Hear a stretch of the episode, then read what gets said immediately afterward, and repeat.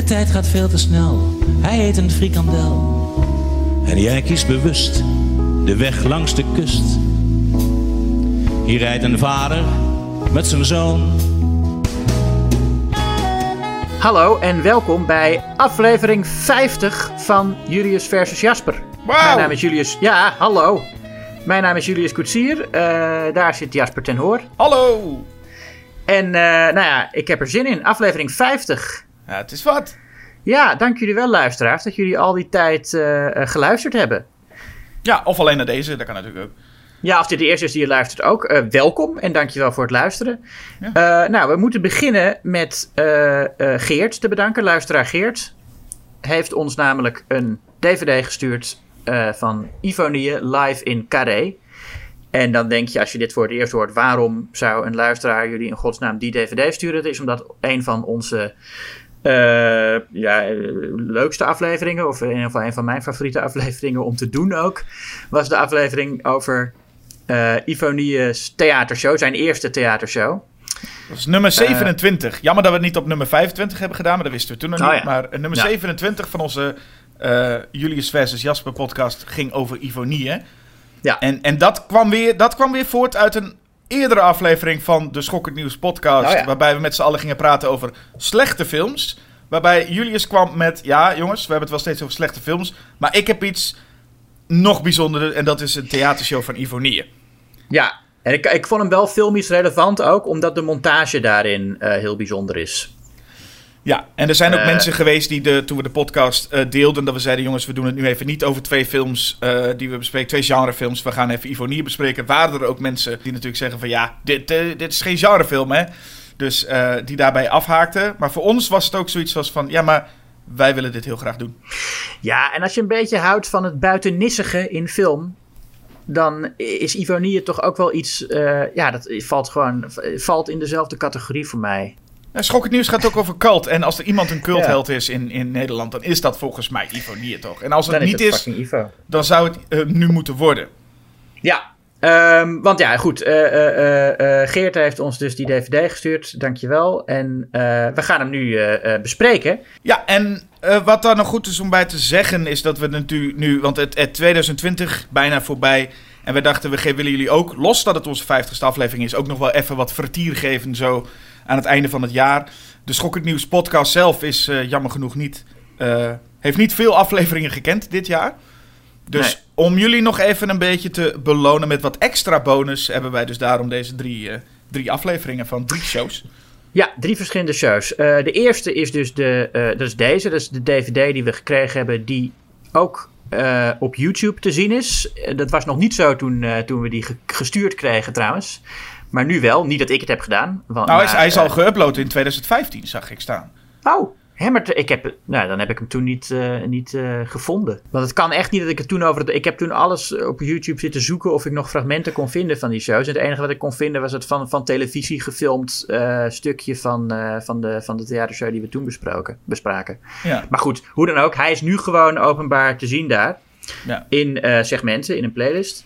En de andere twee shows die we gaan bespreken staan op N P O Start. Ja, nog wel. Dus wees er snel bij, zou ik ja, zeggen. Dus wij, we weet... weten niet... Uh, ja. Hoe lang dat nog is. En wat ik ook leuk vind, hè, we hebben dit jaar hebben we nu voor het eerst even een serie compleet gemaakt, soort van. Hè, met de Nightmare on Elm Street reeks hebben we alle films besproken. En heel ja. vaak die podcasts die ik luister, die dan zo'n serie bespreken, die praten altijd over welke serie doen we daarna. Doe je na Nightmare on Elm Street, doe je dan Friday the thirteenth of doe je dan Halloween? Ik vind het leuk dat wij mm. misschien de eerste podcast zijn die na Nightmare on Elm Street het, de Ivo Niehe franchise uh, in zijn geheel gaan bespreken. Ja, straks hebben we gewoon het complete geregistreerde theateroeuvre van hem gehad. Ja, hij heeft hebben... nog wel andere theatershows gemaakt, maar die zijn, voor zover ik weet, nooit uh, gefilmd. Nee, dus we hebben Nightmare on Elm Street compleet. Nu uiteraard logischerwijs tijd voor Ivo Niehe, waardoor we deze Ivo Niehe één hebben gehad. Dan heb je nog Ivo Niehe, nou dit dus, hè, de, de, de Return of Ivo Niehe. Dan krijgen we straks nog uh, Ivo's Revenge en eindigen we met uh, Ivo Niehe The Final Chapter, denk ik. Ja. Of, uh, uh, even kijken, Ivo Niehe, Ivo Niehe Returns, uh, Ivo Niehe and Robin, Ivo Niehe Forever. Zoiets kan ook inderdaad. Nou ja, daar moeten we ja. nog maar even iets voor bedenken. Ivo Niehe Resurrection. uh, daar komt vast nog wat voorbij. Maar uh, eerst deze maar, Ivo Niehe live in Carré. Ja. Daar gaan we. Ja, daar begint het al mee, hè. Carré. dat is voor mij, we zien het al. Laten we, ja, waar, waar gaan we mee beginnen, Jasper? Nou, waar ik eerst benieuwd naar ben. Kijk, ik heb, jij hebt de D V D ook gekregen, hè? En die ja. heb jij in je, in je bezit. Ik heb alleen dus YouTube gekeken. En ik was al meteen in de vondenstelling. Nou, Ivo Niehe begint zijn theatershows, de eerste, met recensies. Ik dacht, ik ben benieuwd. Komen er nu ook recensies van mensen die zeggen, nou, ik had het zelf niet zo gedaan, maar vooruit of zoiets. Maar uh, ik, ik miste ze hier wel. Want er waren geen recensies vooraf. Nee. Hier begon wat mij betreft, de video's ja. beginnen meteen met Baker Street op saxofoon. En daar komt Ivo Niehe op. Dat is wa- zo- zoals mijn registratie hier begon.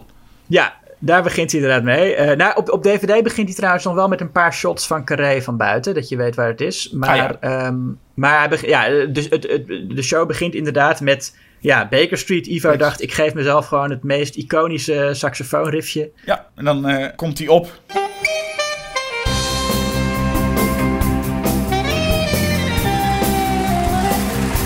Ja, en dan, en dan zie je volgens mij ook meteen het publiek in Carré van boven. Uh, de eerste cirkel voor het podium is ontzettend hard belicht. Viel jij dat ook op? Ik zag wel dat er veel zaallicht was, ja. Daar uh, zijn die mensen, nee, maar echt, het zijn harder belicht dan het podium. Het is echt alsof ze onder een zonnebank zitten. Die mensen zijn gewoon wit-blauw. Het is, het is niet te geloven. Hij komt op, hè, Ivo. Hmm. En begint natuurlijk meteen met spelen. Hij heeft een eigen variant op Baker Street. Nou, meteen, ja. meteen, hij komt lekker binnen. Zijn eerste zin. Zo, u kwam binnen met uw jas nog aan. Zo kwam u binnen met uw jas nog aan. En dat... dat is ook rare, ja. me, rare mensen ook die binnenkomen met hun jas nog aan. Natuurlijk. Dat is idioot. Ja. Maar goed. Um, en dan komt hij met de tekst. Uh, was het verstandig om hierheen te gaan? Uh, wat staat mij te wachten? Was het verstandig om hierheen te gaan? Want wat staat mij te wachten? En nou moet ik zeggen, ik weet uit de vorige aflevering nog, ik heb bizarre taferelen voorbij zien komen. ja. Dus ik zat zelf ook een beetje met, ja, wat staat me in hemelsnaam te wachten? Aan de andere kant vind ik Ivo Niehe nou niet een theaterman waarvan je zou afvragen, wat staat me te wachten? Nee. Dat denk je bij cabaretiers waarvan je echt denkt, nou, die zal elke keer wel iemand eruit pikken. Er zal wel hele rare, schuine grappen of heftige verhalen komen, maar bij Ivo Niehe, die stelt bij zichzelf de vraag, nou, jullie zullen wel denken, hè, Ivo Niehe op het podium, wat staat mij te wachten? Ja, um, terwijl juist wat hij wat die wil, is die mensen een heel vertrouwd gevoel geven van je, je krijgt precies wat je wil. Nou, ster- sterker nog, je krijgt precies wat je de vorige theatershow ook gezien en, hebt. En wat je de vorige keer gezien hebt, ja. Want hij, hij, hij letterlijk, zijn tekst is, aan het einde van het liedje, we staan er klaar voor om u te verwennen. U zult een aantal beelden vast herkennen. Ja, dat herken ja. ik zeker, want ik heb die vorige theatershow gezien. En het eerste waar hij gewoon meteen mee begint is, hoppakee, hier heb ik een stukje beeld uit mijn theatershow. Uh, nou, van, van, uh, oorspronkelijk van zijn tv-show. En dat is dus de... Nou, daar moeten we dus voorstellen. Vorige keer zeiden we het al. Het, het tafereel Ivo Niehe op het podium is... Ivo Niehe staat op het podium en laat beelden zien die je in de tv-show al had kunnen zien. Ja. En ik ga ervan uit, ik heb, weet het niet zeker... maar ik ga ervan uit dat die beelden ooit in de tv-show te zien waren. Dat er ooit ook wel eens een keer een compilatieaflevering van de tv-show is geweest... waar die beelden ook waarschijnlijk in te zien waren. Mm-hmm. Nu op het theater, in zijn eerste theatershow... of de, de theatershow die we al eerder bespraken. En nu... Uit al die uh, fragmenten waar hij uit kan kiezen, zegt hij... Nou, en hier is een stukje over de Zwarte Pater. En ik denk, ja, die ken ik. Ja, het is een beetje... Nou, ik denk dat die mensen... Kijk, het is zo. Die hebben op tv de registratie gezien van Ivo Niehe's eerste theatershow. Hebben ze op tv kunnen kijken hoe een theaterzaal keek naar een televisiefragment. En die denken dan, ik wil dat televisiefragment godverdomme ook een keer in een theaterzaal zien. Net zoals de mensen hier op tv. Ik ja. ga naar Carré. En da- maar het begint er meteen mee. En het is zo'n rare overgang. Want hij is nog, hij zit midden in Baker Street. In zijn versie van Baker Street. Mm-hmm. En dan zegt hij inderdaad... We zijn er klaar voor om u te verwennen. U zult een aantal beelden vast herkennen. Uh, grote kans dat u deze man nog kent. En dan begint meteen dat fragment. Of dan zegt hij heel snel... zegt hij een zwarte pater in België. We zijn er klaar voor om u te verwennen. U zult een aantal beelden vast herkennen. Groot dat u deze man nog kent. Een zwarte pater. En dan komt meteen dat fragment. En dat ja. is dan inderdaad de lachende pater. Ja. Um, die uh, volgens Ivo dan in het meest racistische deel van Vlaanderen uh, uh, terecht kwam. En heeft hij gewoon echt een, dezelfde tekst als bij de eerste show heeft hij erbij. Um, en dat die man daar door zijn gevoel voor humor zoveel uh, wist te betekenen... en alle verschillen wist te overbruggen. En dan zie je een fragment waarin die pater dan inderdaad... Uh, uh, met meneer Ivo Niehe, zoals hij hem noemt... Uh, ja. uh, heel erg zitten lachen. De enige zin die eigenlijk nog ontbreekt is wat hij voor de vorige keer over hem zei was van... Goh, wat is toch wat hè, deze man. Zo, zo intelligent en toch zoveel gevoel voor humor. Um, nou, hij zegt wel zoiets. Hij zegt hij, hij lacht om elke zin die hij uitspreekt. En toch is het een heel intelligente man. Ja, uh, de lach. Mm. Het lachen. Want we zijn toch bij ja. de lachende paten. Nou, dat lachen, daar moeten we... Uh, komt genoeg momenten dat we daar nog wel naar refereren. Maar uh, ja, er wordt gelachen. En ik, ik vergeleek de show de vorige keer ook al met uh, Rabbits van David Lynch... Ja. En dat is hier nog, uh, uh, nog duidelijker. Het gelach zit op plekken waar het niet hoort. En ja.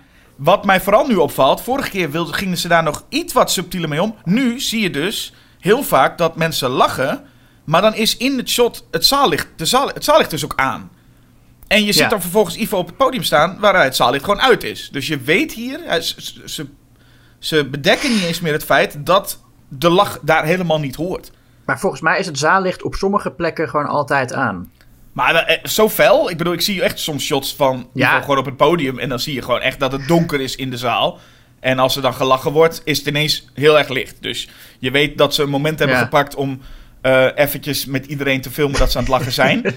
ja. En uh, ja, we zullen straks wel misschien op theorieën komen... hoe die dat voor elkaar gekregen heeft dat mensen toch aan het lachen zijn. Maar die worden steeds gebruikt. En ik weet niet zeker of het deze show is of een van die andere. Er wordt letterlijk een keer een shot herhaald. ja. En dan weet je gewoon honderd procent zeker... Oké, okay, we hebben gewoon een, iemand die lacht, maar het hoort ja. daar niet. En het heeft een heel surrealistisch beeld van iemand die iets vertelt... wat voor, volgens mij niemand grappig kan zijn en toch... Mensen liggen in een scheur. Ja, dat is een van zijn, uh, een van zijn vaste thema's. Ja, je mo- mocht je denken, uh, dit, dit hebben jullie in de vorige aflevering ook allemaal al gezegd. Ja, dat klopt. Maar ja, dat ja, dat ook zichzelf de hele tijd herhaalt. Ja, maar goed. Um, dat stukje van die lachende pater. Uh, dat, dat, dat, dat fragment eindigt. Hè? Uh, dan maakt die pater een grapje. Die zegt, uh, uh, meneer de bisschop, door, mij, uh, door voor mij herder te maken... verliest u uw beste zwarte schaap. En dan is het fragment afgelopen. En dan komt nog het outro van Baker Street. Dus dan heb je gehad intro Baker Street. Ivo Niehe zingt tekst. Ivo Niehe leidt fragment in. Fragment begint. Fragment is afgelopen. En blijkbaar was dat allemaal nog onderdeel van het openingsnummer. Dan gaan yes. ze dat opeens nog afsluiten. Alsof, het, alsof ze al die tijd doorgespeeld hebben. En dit een kleine onderbreking was of zo. En ja. dan gaat Ivo nog een beetje door over dat fragment. En... Um, je begint op een gegeven moment wel een soort thema's te ontdekken in Ivo's wereldvisie. Hè? Want hij vindt dus deze man, een zwarte pater... die terecht kwam in het meest racistische deel van Vlaanderen... en die daar heel populair werd. En hij, hij zegt dat hij daar heel gelukkig van wordt, dat fragment... omdat die man door zijn gevoel voor humor al die verschillen wist te overbruggen. En die verschillen die overbrugd moesten worden zijn dus volgens Ivo dat... nou ja, hij is zwart en de mensen zijn racistisch. En dat is, nou ja... Hij legde dus heel erg bij die man van dat het ook zijn verantwoordelijkheid was om daar uh, geaccepteerd te worden. Weet je, dat, dat is een beetje Ivo's verhaal. Van ja, je hebt, je hebt racisten en je hebt mensen die zwart zijn. Nou, dat is gewoon een, een, een meningsverschil. Ja, je zegt, het, je zegt het mooi. Dat is dan Ivo's verhaal. Daar twijfel ik een beetje aan. Ik geloof niet dat Ivo echt verhalen heeft. Dat is een van de grootste dingen die überhaupt opvalt. Hè? Uh, wie een theatershow van Ivo bekijkt. Ik las een recensie van een show van hem. Ja. Waarbij gezegd wordt, Ivo is niet de beste zanger. Ivo nee. is ook niet de beste cabaretier. Maar hij is een goede verhalenverteller. En toen hmm. dacht ik, dat zou kunnen dat hij dat misschien is. Maar dat is hij op theater dus absoluut niet. Hij vertelt geen verhalen. En eigenlijk vertelt hij meer... Nou, je wou bijna, ik zou bijna zeggen anekdotes. Maar zelfs dat doet hij niet echt. Want het zijn geen anekdotes, het zijn zinnen. Het zijn mijmeringen. Het zijn, het, hij, vertelt, hij, hij vertelt zinnen die ook niks met elkaar te maken hebben. Dus het is een beetje meer dat je kan zeggen... Nou, hij is niet de beste cabaretier, hij is niet de beste zanger... maar hij kan wel zinnen zeggen. Dat met, is, een, met, een, met een fijne stem. Ja, nou ja, goed, tot, tot zover. Ik denk dat als hij een goed verhaal heeft... zou hij best wel mooi kunnen vertellen, deze man. Ik bedoel, wat dat ja. betreft, hij, hij weet wat hij doet. Alleen de manier hoe hij zijn shows maakt... en vooral de bruggetjes... ik zal steeds terugkomen op die... Verdomme, die bruggetjes. Want die zijn, ja. het, die zijn echt zo erg. En meestal heeft hij niet eens bruggetjes. En dat is in dit geval bijvoorbeeld dat hij vraagt... wie is er nou eigenlijk gelukkig? Vraagt hij in de zaal. Ja. En dan wil hij dat mensen even hun, uh, hun, hun arm opsteken. Hè? Wie is er nou eigenlijk gelukkig in dat, uh, in dat ding? Als er nou iemand niet zijn hand opgestoken heeft... dus die is niet gelukkig... moet je hem eens even in de pauze vragen. Hè? Heb je een mooi gespreksonderwerp? Wat is er aan de hand? Nou, ik zal denken dat je in de pauze dat iemand vraagt... dat iemand dan helemaal losgaat om te vertellen wat er aan de hand is. Maar Ivo's mogelijke oplossingen wat je dan aan iemand kan vragen... als hij niet gelukkig is, is vragen... wil je geld lenen of wil je misschien een kusje? Wat is er met je? Kan ik iets voor je doen? Wil je wat geld lenen? Moet ik je naar huis brengen? Wil je een kusje? En toen dacht ik nog meer, dat moet je eens proberen inderdaad in de pauze. Gewoon naar iemand toe gaan, ben je gelukkig? Nee, wil je misschien een kusje? Dat gaat, dat gaat goed in die pauzes bij, bij Ivo Niehe. Ik uh, vind het jammer dat ze dat toch wel niet gefilmd hebben. Ja, er was wat geweest. Ja, en ondertussen ben je dus zoekende naar wat wil Ivo eigenlijk vertellen. En hij blijft wel benadrukken, dat doet hij in deze show volgens mij ook steeds. Om de hele tijd te benadrukken, ja, hier gaat het eigenlijk om, hè? Hier, om dit, dit, dit is waar de show eigenlijk om gaat. Ja, hij begint hier ook het thema te introduceren dat uh, gelukkig zijn niet per se uh, verband hoeft te houden met jong zijn. Hij zegt, we willen tegenwoordig allemaal uh, jong zijn, en, uh, en, uh, en, maar, maar je hoeft niet jong te zijn om gelukkig te zijn. En dan wordt hij ook heel even, zie je dat er een persoonlijk dingetje is bij Ivo. Dan zegt hij ook... Televisiepresentatoren moeten jong zijn, televisiekijkers moeten jong zijn, de fameuze doelgroep twintig negenenveertig. Boven de negenenveertig ben je voor de televisie een oenewapper die niet meer meetelt.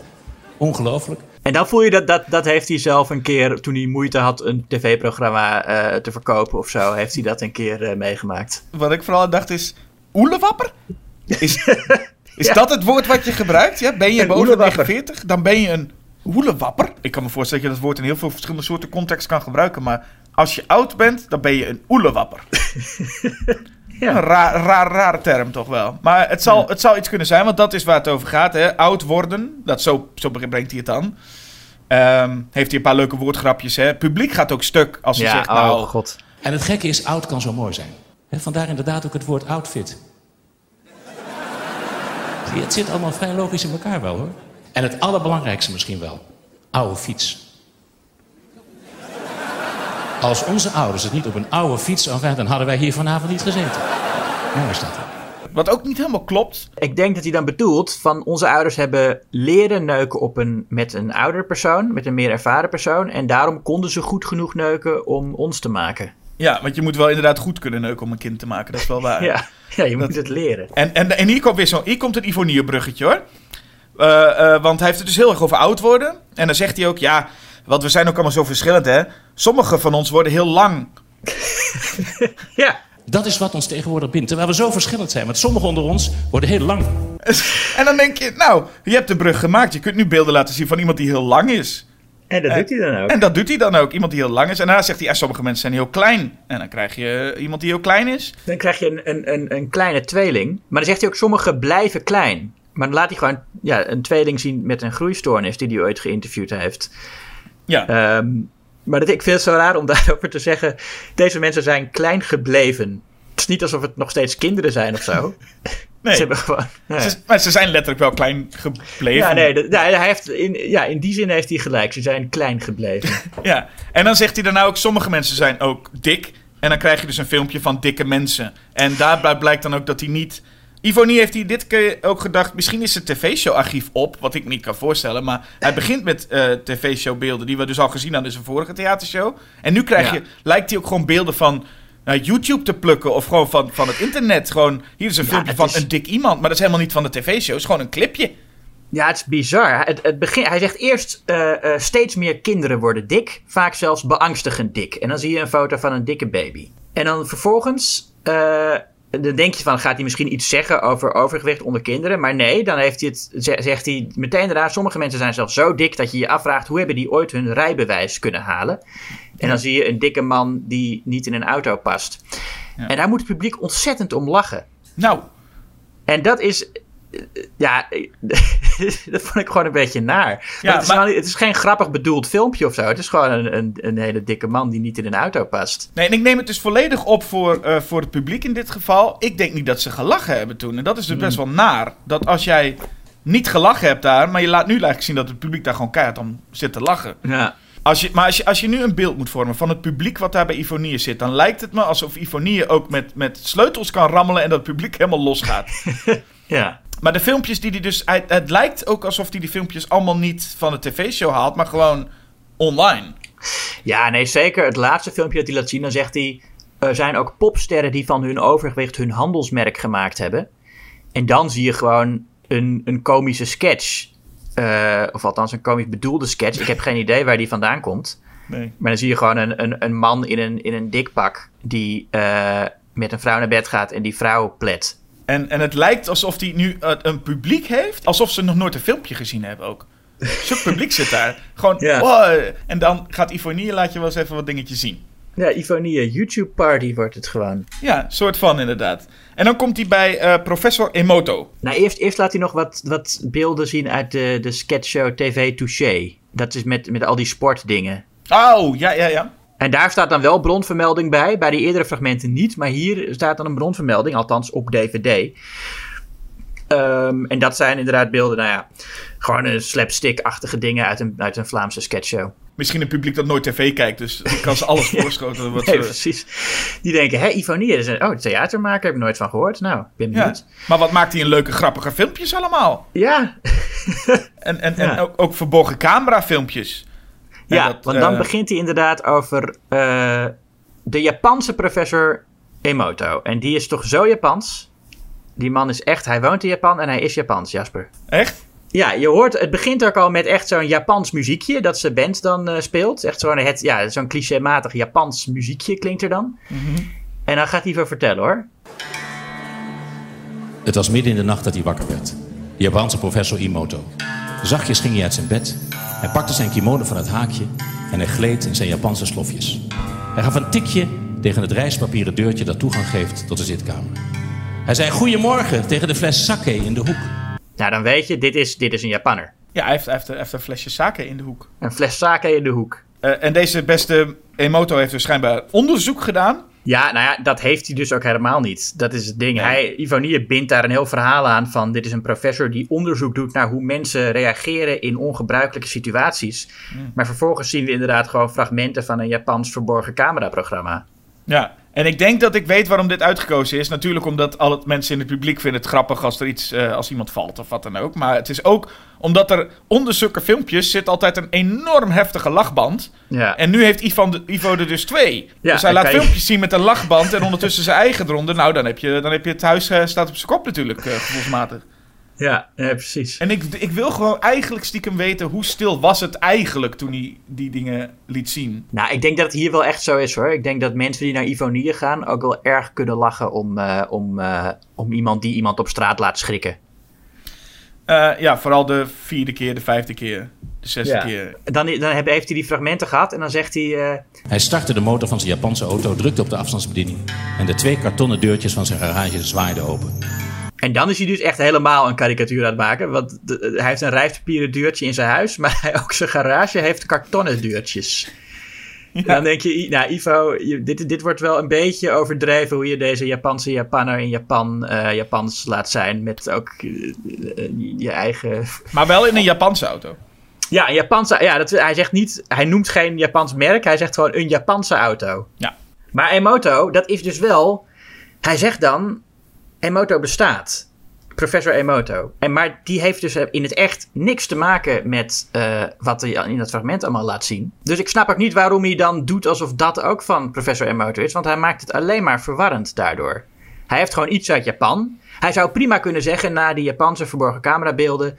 Nou, leuk hè, Japan. En je ziet dan ook hoe mensen in Japan reageren op Japanse dingen.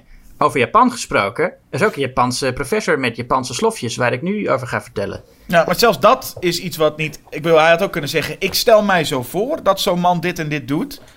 Ja. Maar hij omschrijft iets en daarna zegt hij... ja, het zou zomaar kunnen dat, hij, dat dit echt is. Maar zou het zou maar kunnen, ja. Het zou ook maar kunnen dat het niet zo is. Maar hij heeft dan deze man gesproken. Want Ivo Niehe ja. interviewt wel eens mensen. En ja. hij interviewt deze mensen en dan legt hij uit... hij sprak in het Engels... Emoto sprak in het Japans terug. En Ivo Niehe kon pas in de ondertiteling zien... wat deze man eigenlijk te zeggen had. Ik heb mezelf geïnterviewd toen hij in Nederland was. Sterker nog, hij was vorige maand nog een keer in Nederland voor een lezing. Ik kon de vraag alleen maar in het Engels stellen. En hij gaf in het Japans antwoord. En pas in de ondertitels kon ik lezen... dat wat hij te vertellen had eigenlijk sensationeel was. Zeg, dat is een, ja. dat is een rare manier van interviewen, toch? Ja. ja. Toch? Daar zijn volgens mij makkelijke ja, oplossingen voor te vinden. Er, er was een tolk bij, maar die heeft blijkbaar niet het Japans terugvertaald naar Ivo. Nee, dat, dat Ivo ook die vroeg van, uh, ja, wat, wat voor antwoord gaf hij eigenlijk? En dat die man zegt, ja, dat lees je in de ondertiteling wel, hoor. ja. Ik, ik word oh. betaald voor één richting tolken. ja, ja. Ik, okay. als, als ik ook nog moet, moet vertalen wat hij zegt, dan uh, moet, je, moet je dubbel betalen. En dat, dat er dan gemonteerd wordt en dat er daarna op een of andere manier een tolk is die dus dit ondertitelt en dat Ivo dan terugkijkt en dan het interview ziet en dan zegt, goh, die man heeft best wel wat leuks te melden. Nou, ja, als ik dit had geweten, had ik heel andere vragen gesteld. ja, precies. Ik vroeg ja. gewoon, wat zijn, wat zijn je hobby's en zo? Ja. Ik vroeg hem alleen maar, heeft die, heb, je, heb je ook Japanse auto? ja. Met kartonnen deurtjes. Hey, heb je, heb je fles sake in de hoek van je kamer? Oh ja. ja. Zeg, je, zeg je wel eens hoor je tegen die... Uh... Nou ja. Maar goed, dan gaat Ivo uh, dus vertellen over wat uh, professor Emoto heeft onderzocht. Wat hij dus ontdekte in die ondertiteling. En dan begint hij gewoon ontzettend te liegen. Want uh, hij, het begint er al mee dat hij een professor Emoto noemt. Nou, hij is geen professor. Die uh, Masaru Emoto heet hij. Ik heb het even opgezocht. Hij is gewoon een zakenman en pseudowetenschapper. Hij is geen professor. Hij is gewoon een man die iets uh, uh, onderzocht heeft en meende een grote wetenschappelijke ontdekking gedaan te hebben die nooit serieus is genomen in de wetenschap. Hmm. Dus als Ivo vertelt dat dit een wereldschokkende ontdekking is waar de wetenschappelijke wereld van op zijn kop staat, is gewoon onzin. Uh, want wat heeft Emoto ontdekt? Uh, Ivo zegt, hij deed al jaren in zijn laboratorium onderzoek. Het is gewoon onzin, hij heeft geen laboratorium. En hij was er eigenlijk bij toeval achter gekomen. Want hij deed al jaren in zijn laboratorium onderzoek naar bevroren waterkristallen. En dan denk je, bevroren waterkristallen? Heeft, kent Ivo het woord ijs niet? het is, hij noemt het bevroren waterkristallen. En dan laat hij zo, nou ja, plaatjes zien, foto's van ijskristallen. En dan zegt hij, en bevroren waterkristallen hebben altijd zo'n vorm en altijd dezelfde vorm. Nou ben ik geen natuurwetenschapper, Jasper. En jij, voor zover ik weet, ook niet. Nee, voor zover ik weet ik ook niet, nee. Maar wat is nou één feitje dat eigenlijk iedereen weet over ijskristallen? Dat ze er allemaal anders uitzien. Dat ja. is toch beroemdelijk zien ijskristallen er allemaal anders uit. Dat is waar ze om bekend staan. Dus dat hij zegt, ja, zien er allemaal altijd hetzelfde uit.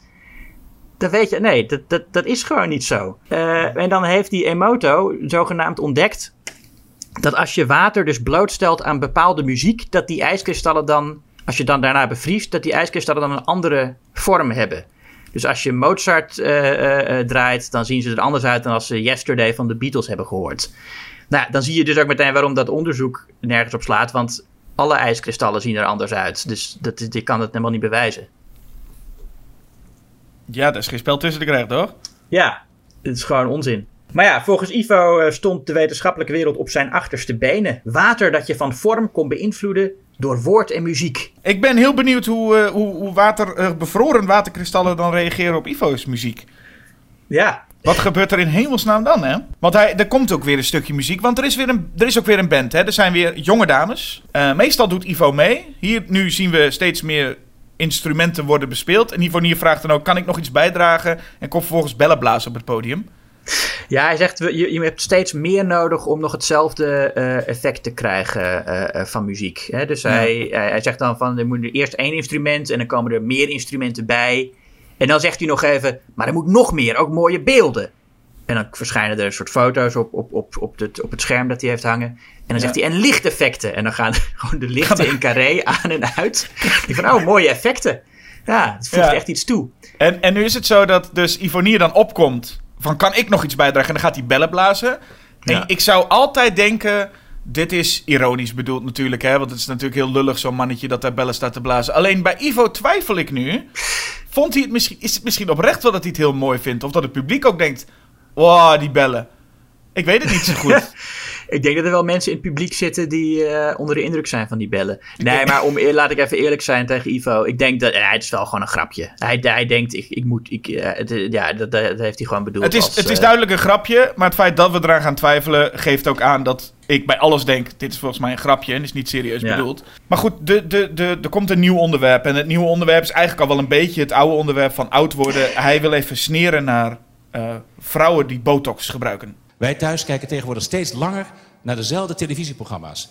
Want ik probeer mijn vrouwelijke collega's van vroeger te herkennen. Wordt steeds moeilijker. En dan doet hij zo zijn, zijn hand op zijn gezicht, zoals je dan doet om te laten zien van dat is een botox gezicht. Van dat strak getrokken. Dat strak getrokken. En, en, en dat vindt het publiek ook leuk. Dus dat, dat doet mij dus refereren, denken aan het feit dat de Ivo gewoon een gekke bek trekt. Of zijn tong uitsteekt, ja. dat het publiek dan zit. Maar oh, die Ivo steekt zijn tong uit, wat een man. Ja. En dan komt hij dus met een lied over dat dat dus eigenlijk ook gewoon... Uh, ja, ook over mooi zijn. En te mooi om waar te zijn, heet het. Je bent te mooi, je bent te mooi om waar te zijn, ja. Yeah. Veel te mooi. Veel te mooi, veel te mooi, veel te mooi, veel te mooi. Ja, uh, dit, dit liedje hebben we ook al in de vorige show gehoord. Maar toen met... andere tekst. Nou, ik moet zeggen, ik, ik had zelf een tekst, een zin die ik eruit zou halen. Ze draagt soms al een pruik. Ze heeft een veel te dikke buik. Het is soms net of ik Oma Duk zie. En ik heb even Oma Duk gegoogeld. Daar is dus helemaal niks mis mee, hè? Even, nee. heel even. Er is echt niks mis met Oma Duk. Oma Duk heeft geen pruik. Oma Duk is ook niet te dik. Ik weet dat, oh, uh, dat ik Oma Duk zie, dat het rijmt op liposuctie. Zuig weg die vette pens, dat is haar liefste wens. Ze gaat... voor een liposuctie.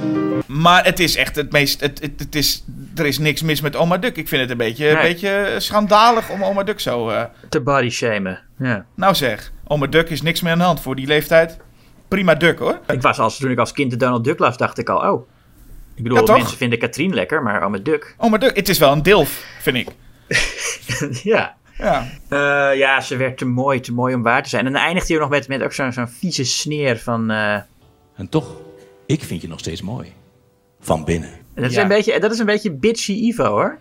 Het is een beetje bitchy Ivo wel, hoor. Ja. Het is echt uh, Ivo op de Gerard Joling Tour of zo. Ja, maar hij kan het niet heel erg hebben, vind ik. Nee, nee, het werkt totaal niet. Nee. Nee, sowieso, ik vind het ook... Het is echt het is zo gedateerd, al dat, dat, dat, dat shamen van vrouwen die dan wat laten doen.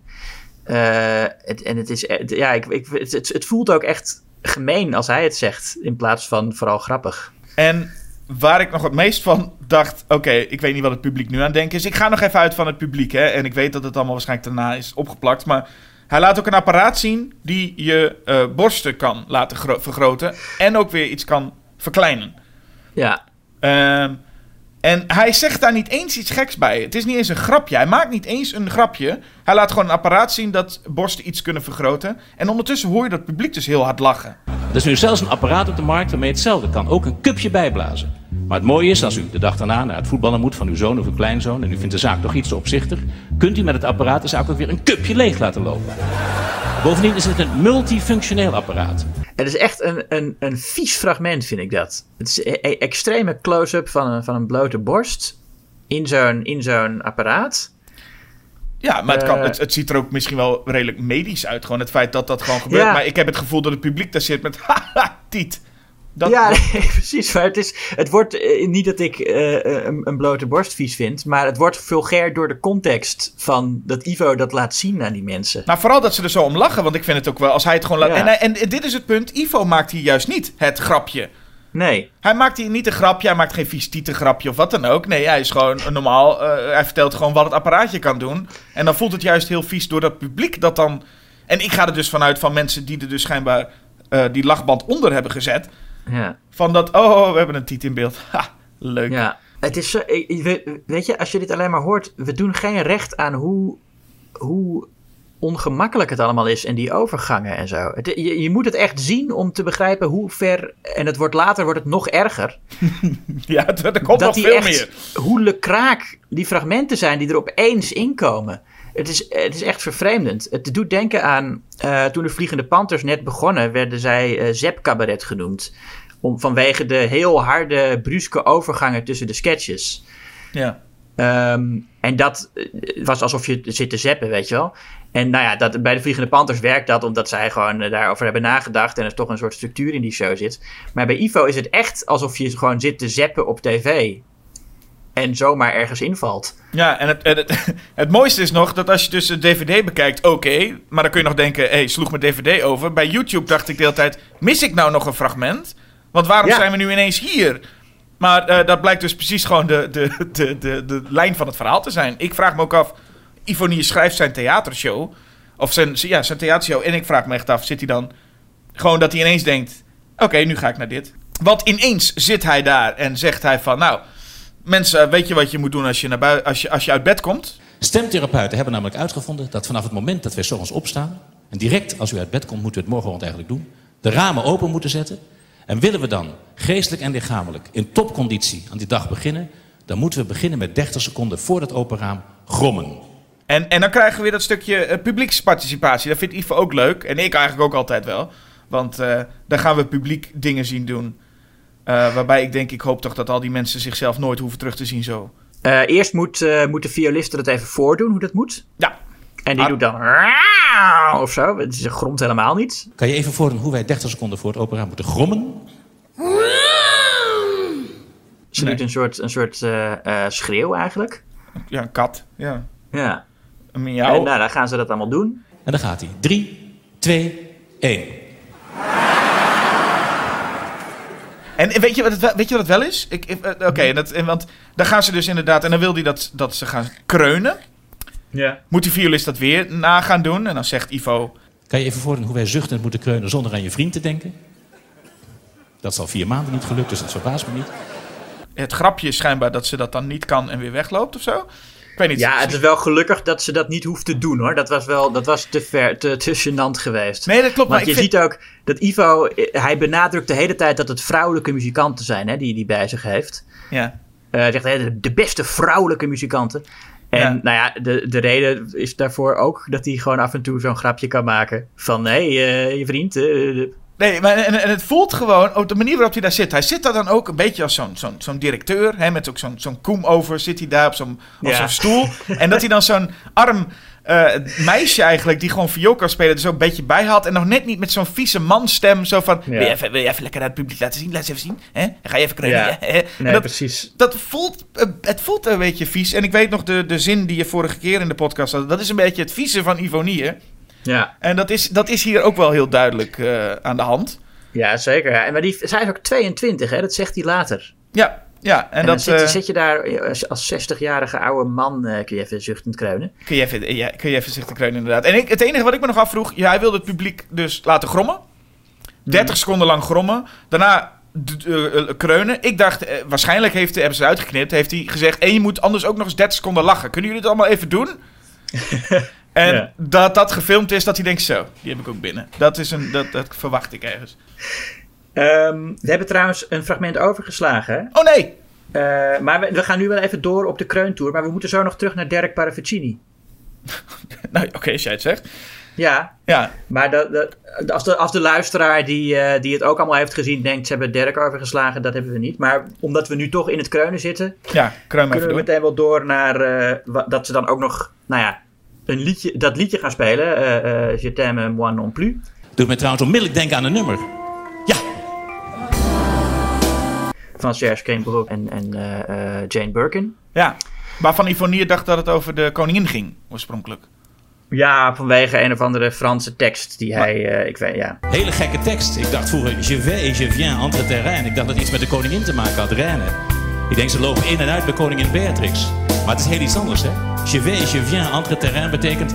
Ik ga en kom tussen je lendenen. Hele rare tekst. Ik ga en kom tussen je lendenen. En... Ja, dat is de vertaling ja. van... Uh, ja, dat is een, een, een geil nummer natuurlijk. En, dan zegt, en hij vindt dat een hele rare tekst. ja. Zegt hij, ik vind het een hele rare tekst. Ja, dat is ja. heel raar. Wie doet dat nou? En hij, moest, en hij laat ook dat publiek uh, uh, meezuchten... Want in, in dat nummer zit dus een zucht. Jane Birkin, die doet op een gegeven moment... Ah. En, hij, en, dat, en hij wil dat het publiek dat ook gaat doen. Maar hij laat ze steeds te vroeg inzetten. En je ziet het vooral aan het einde. Want al die, zijn, zijn de vrouwelijke muzikanten... Uh, zoals hij ze heel trots altijd noemt... die zuchten dus ook. En, maar dan zie je Ivo... en die heeft gewoon dat ritme niet in de gaten. Dus die zegt van... Ja, ja, ja, daar komt hij! En dan doet ze met zijn hand naar het publiek. En dan zie je zo mensen in het publiek die al zo... Huh, huh. En daarna pas gaan die vrouwelijke muzikanten... Huh. Oh, u maakt ons zo gelukkig. Ja, dat weet ik. Kom op, nog één keer. Gaat-ie, hop. Heerlijk. Dus je krijgt een heel, heel raar effect. Ik denk ook niet dat het publiek aan het kreunen was. Ik denk dat het publiek gewoon echt naar Ivo keek en denkt... Huh? Wat de fuck ben je doen? Maar um, het is niet een hele goede zanger. Niet een hele goede cabaretier. Het is ook niet een hele goede dirigent. Nee, nee, nee. Hij heeft, qua ritme zit hij niet altijd uh, goed. Nee. nee. Maar goed, we moeten even terug dus, schijnbaar. Ja, ja nee, Derek Paravicini, die, die pianist. Oké, okay, dus één thema waar Ivo van houdt... is mensen die ondanks allerlei tegenslagen iets heel bijzonders presteren. En wat ook een thema is, wat Ivo uh, niet bedoeld heeft, is liegen. En dat doet hij dus heeft hij net gedaan over professor Emoto. Heeft hij gezegd dat het een professor is, wat het niet is. En heeft hij allemaal leugens verteld over dat onderzoek. En nu gaat hij liegen over de pianist Derek Paravicini. Dat is een Britse pianist die veel te vroeg geboren is. Of nou ja, te vroeg. Uh, uh, voor mij zou het te vroeg zijn. Hij, hij leeft gewoon, dus voor hem is het niet te vroeg. Maar uh, die heeft dus wel allemaal hersenschade opgelopen. En uh, uh, heeft een autisme spectrum, spectrumstoornis die best wel heftig is. Waardoor die heel, nou, niet, niet echt uh, uh, communiceert zoals de meeste mensen. Mm-hmm. Maar hij kan wel heel goed piano spelen. Ja. En dan uh, vertelt Ivo dat verhaal. En ondertussen zie je ook beelden van Derek. En hij is gewoon een heel, ja, echt een goede pianist. Uh, die uh, uh, ook uh, heel veel succes heeft. Uh, met concerten. Hij heeft absoluut gehoor, wat, wat, er, wat betekent dat je gewoon elke toon die je hoort direct kan plaatsen. En Derek heeft, uh, de, hij kan gewoon een, een nummer meteen naspelen op de piano als hij het één keer gehoord heeft. Um, maar Ivo, die heeft dat verhaal dus gehoord en die gaat daar een enorm overdreven versie van maken. Omdat hij wil dat het nog veel bijzonderder is. Hij, hij vindt het echt een wonder. Hij zegt, toen gebeurde het grote wonder. En, dan zei, en dit is dan zogenaamd dat als Derek voor het eerst een piano uh, heeft. En toen gebeurde het grote wonder. Derek ging op de kruk zitten, zette zijn vingers op de toetsen en begon te spelen. En dan zegt hij dat, dat Derek dus gewoon helemaal uit het niets opeens piano kon spelen. Volgens Ivo zonder ooit één seconde les gehad te hebben. En zo bijzonder. Maar dat is allemaal onzin. Hij heeft gewoon wel les gehad. Hij heeft absoluut gehoor. En hij heeft dat ding dat hij alles meteen na kan spelen. Maar hij heeft elke dag les gehad als kind. Uh, wat heel veel is. Gewoon echt dagelijks. Um, en eigenlijk doet Ivo die prestatie van Derek tekort. Door te zeggen dat het een wonder is. Dat is wel heel bijzonder dat hij dat kan. Maar door te zeggen dat het een wonder is. Is het van dit is hem overkomen. En, en, en het is eigenlijk helemaal niet iets wat hij heeft gedaan of zo. Nee, je ziet daarin wel dat in de verhalen die Ivo vertelt, dat doet hij volgens mij in zijn tv-show ook, lang geleden dat ik tijd van gezien heb, maar dat is toch dat hij, hij eigenlijk bijzondere verhalen nog wel extra opleukt. En inderdaad ja. kun je dan richting liegen gaan. Ja, dat slaat helemaal nergens op. Uh, maar dan, en dan gaat hij laten zien dat hij Derek Paravicini dus heeft geïnterviewd bij hem thuis, toen uh, uh, hij nog vrij jong was. Um, maar, en dan gaat hij ook doen alsof Derek Uh, nog veel moeilijker communiceert dan hij eigenlijk doet. Want hij zegt dan van ja, Derek is zo en het moet zus en zo en het is heel moeilijk om met hem uh, te praten. En dan laat hij zo een, een clipje zien waarin hij uh, uh, vraagt of Derek uh, een stukje van Michael Jackson wil spelen, Bad. En dan zegt Derek, ja hoor, dat is goed. En dan zegt Ivo, how does that sound? En dan zegt Derek, alright. En dan zegt Ivo, can we hear a bit? En dan zegt Derek, yes. En dan doet Ivo alsof dat allemaal heel raar is. Terwijl Derek geeft gewoon antwoord op zijn vragen. En weet je, omdat hij die stoornis heeft, snapt hij misschien niet wat die vragen precies betekenen. Maar hij geeft gewoon antwoord. En als je dan later, ik heb nog andere uh, interviews met hem opgezocht op YouTube. Zie je dat hij gewoon wel uh, uh, gewoon gaat spelen als je hem iets vraagt. Als je, als je aan hem vraagt, wil je nou even dat nummer spelen? Dan doet hij dat gewoon. En Ivo zegt, nee, hij heeft een pianoleraar en zijn ouders. En alleen van hen neemt hij opdrachten aan om te spelen. Is gewoon niet waar. Dat was toen die dag dat hij met Ivo zat te praten. Uh, was hij even zo. En dat zal ook wel misschien met Ivo te maken hebben. Maar als hij gewoon een, een normale interviewer heeft, dan is dat, dan is dat gewoon onzin. Ik denk dat Ivo pas in de ondertiteling zag wat die jongen zei. Nou is het wel zo, Derek was in dit interview nog een stuk jonger dan in de interviews die Ivo, uh, uh, uh, of die, die ik later gezien heb. Dus het kan ook zijn dat hij gewoon wat, wat ouder is geworden. Mm. En, en, en daardoor wat uh, makkelijker met dat soort dingen. Maar uh, het is, ik vind het wel een beetje oneerlijk hoe Ivo dat uh, beschrijft. En uh, aan het einde, dat is het, het raarste stuk van het interview. Want dan vraagt hij, wat is je lievelingsnummer? En dan blijft Derek heel lang stil.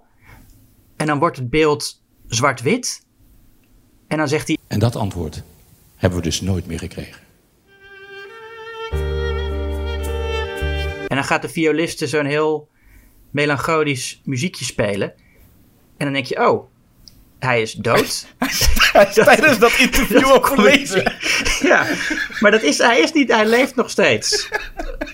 Maar Ivo suggereert dat... Dan maak je het heel dramatisch. Terwijl gewoon de tijd op was misschien. Of die jongen gewoon ja. zoiets had van, nou, daar ga ik je dan toch nog geven. Ja, dan kun je het heel dramatisch maken. Ja, maar dan, en, dan, en dan doet hij alsof het ook heel tragisch is dat hij geen antwoord heeft gekregen op die vraag. Weet je wel? Dat, dat, alsof dat allemaal heel zielig is. En, en hij, hij maakt het zo... Ah, deze jongen is heel zielig en het is een wonder dat hij dit kan. Maar dat weet hij helemaal niet. Dat vind ik wel... Dat vind ik wel mooi. Dat ga ik vaker toepassen. Als je nu een, een gesprek met iemand hebt op, op, op uh, Skype of Zoom of zo... en diegene verbinding valt weg, dan kan ik ook wel zeggen... en dat antwoord heb ik nooit meer gekregen. Ja, en dan zet je even je beeldscherm op zwart-wit. Ja, precies. Nou, het is een drama, man, hè? Ja. Ja. En nou zou je denken dat van dat stukje... zou die ook heel makkelijk naar uh, de film Shine kunnen gaan... Hm. Dat doet hij wel, maar dat doet hij pas later. Dus ze, hij plakt zelfs de dingen die echt letterlijk aan elkaar horen... Uh, plakt hij niet aan elkaar. Nee, precies. Want hij wil nog even naar uh, de Engelse taal.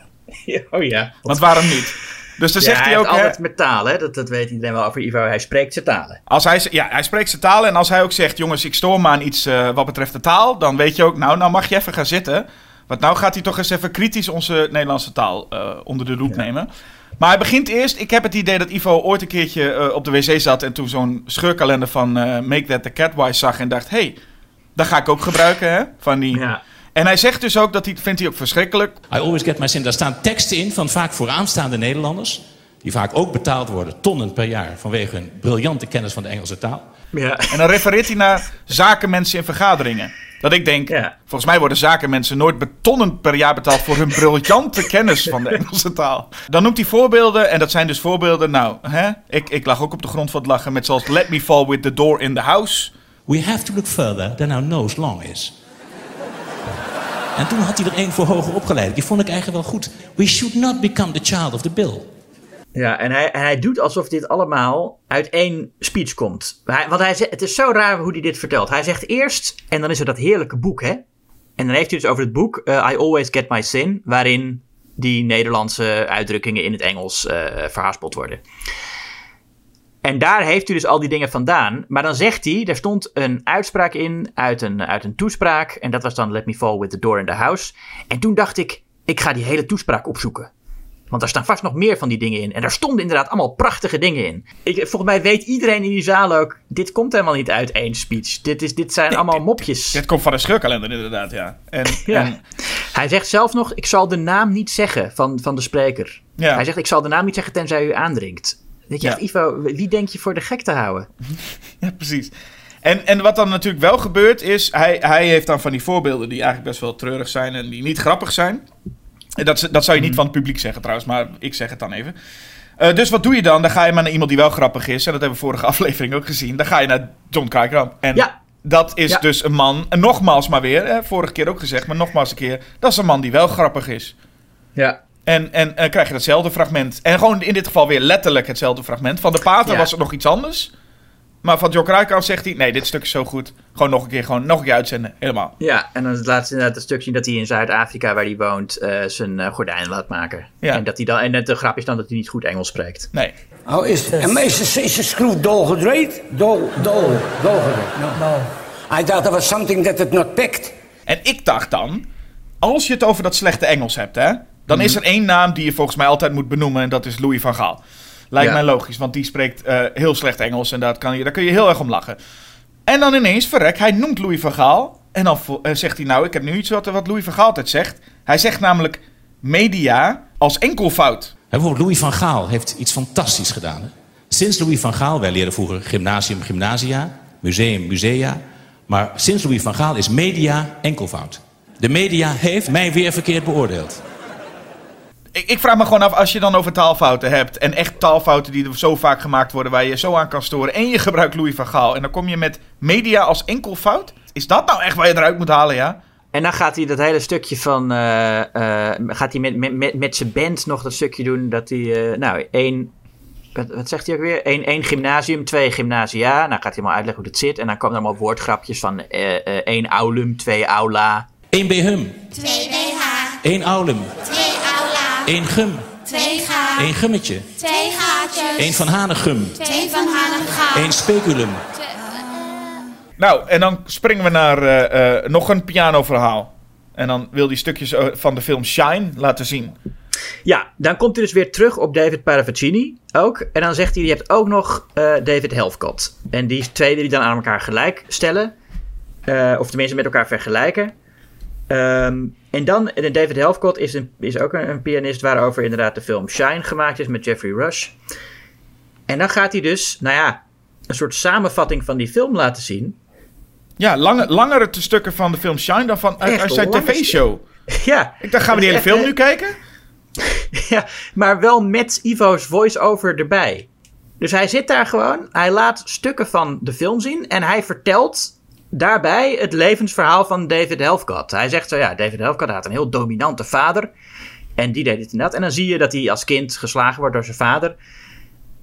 Maar dan hoor je dus Ivo erbij vertellen. En hij heeft nog niet gezegd dat het uit de film Shine komt. Dus het publiek weet ook nog niet, als ze die film niet kennen, waar deze fragmenten vandaan komen. Het is nou een beetje alsof, alsof dit gewoon echt gefilmd is of zo. Ja, de tv-show was aanwezig toen. Uh... ja, de tv-show was erbij.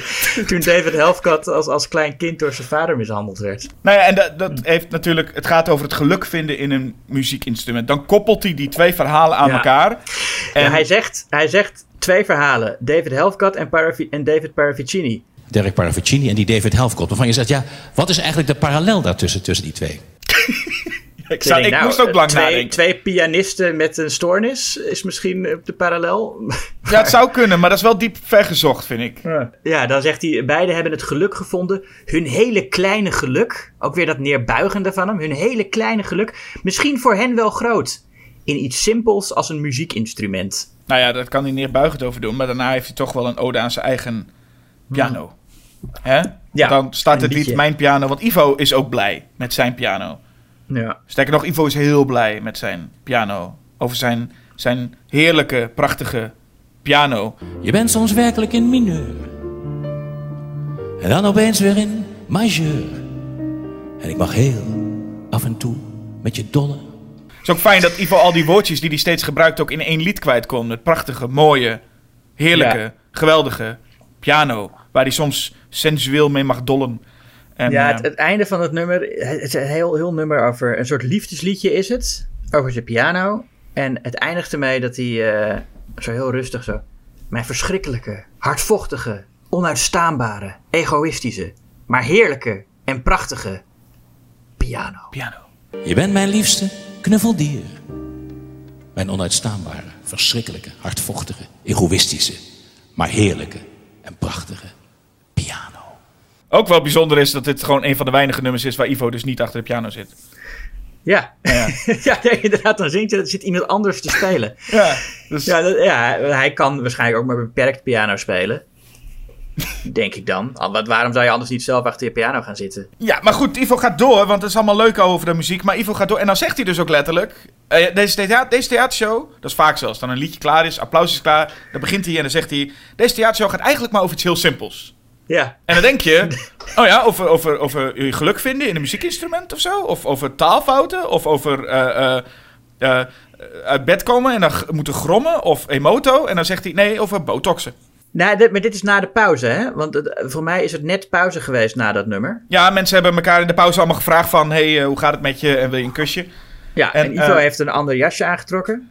Ja, dus... En dan, en dan komt hij inderdaad op en dan zegt hij... Dat hele theaterprogramma gaat eigenlijk over iets heel simpels. Namelijk... Wat ja. hij letterlijk zegt is... Die hele theatervoorstelling die gaat eigenlijk over iets heel simpels. Dat wij mensen steeds meer naar de plastisch chirurg rennen en willen botoxen. Dat ik mijn vrouwelijke collega's van vroeger op de televisie niet eens meer kan herkennen... omdat ze er allemaal zo uitzien. En het thema is eigenlijk... streef niet naar de perfecte man en vrouw. Dat ik mijn vrouwelijke collega's niet meer herken... omdat ze er allemaal zo uitzien. En dan doet hij weer... Ja. Die, die, die, die, dat gezicht ja, uh, strak trekken. Hilarisch. En dan moet het publiek harder lachen dan de vorige keer.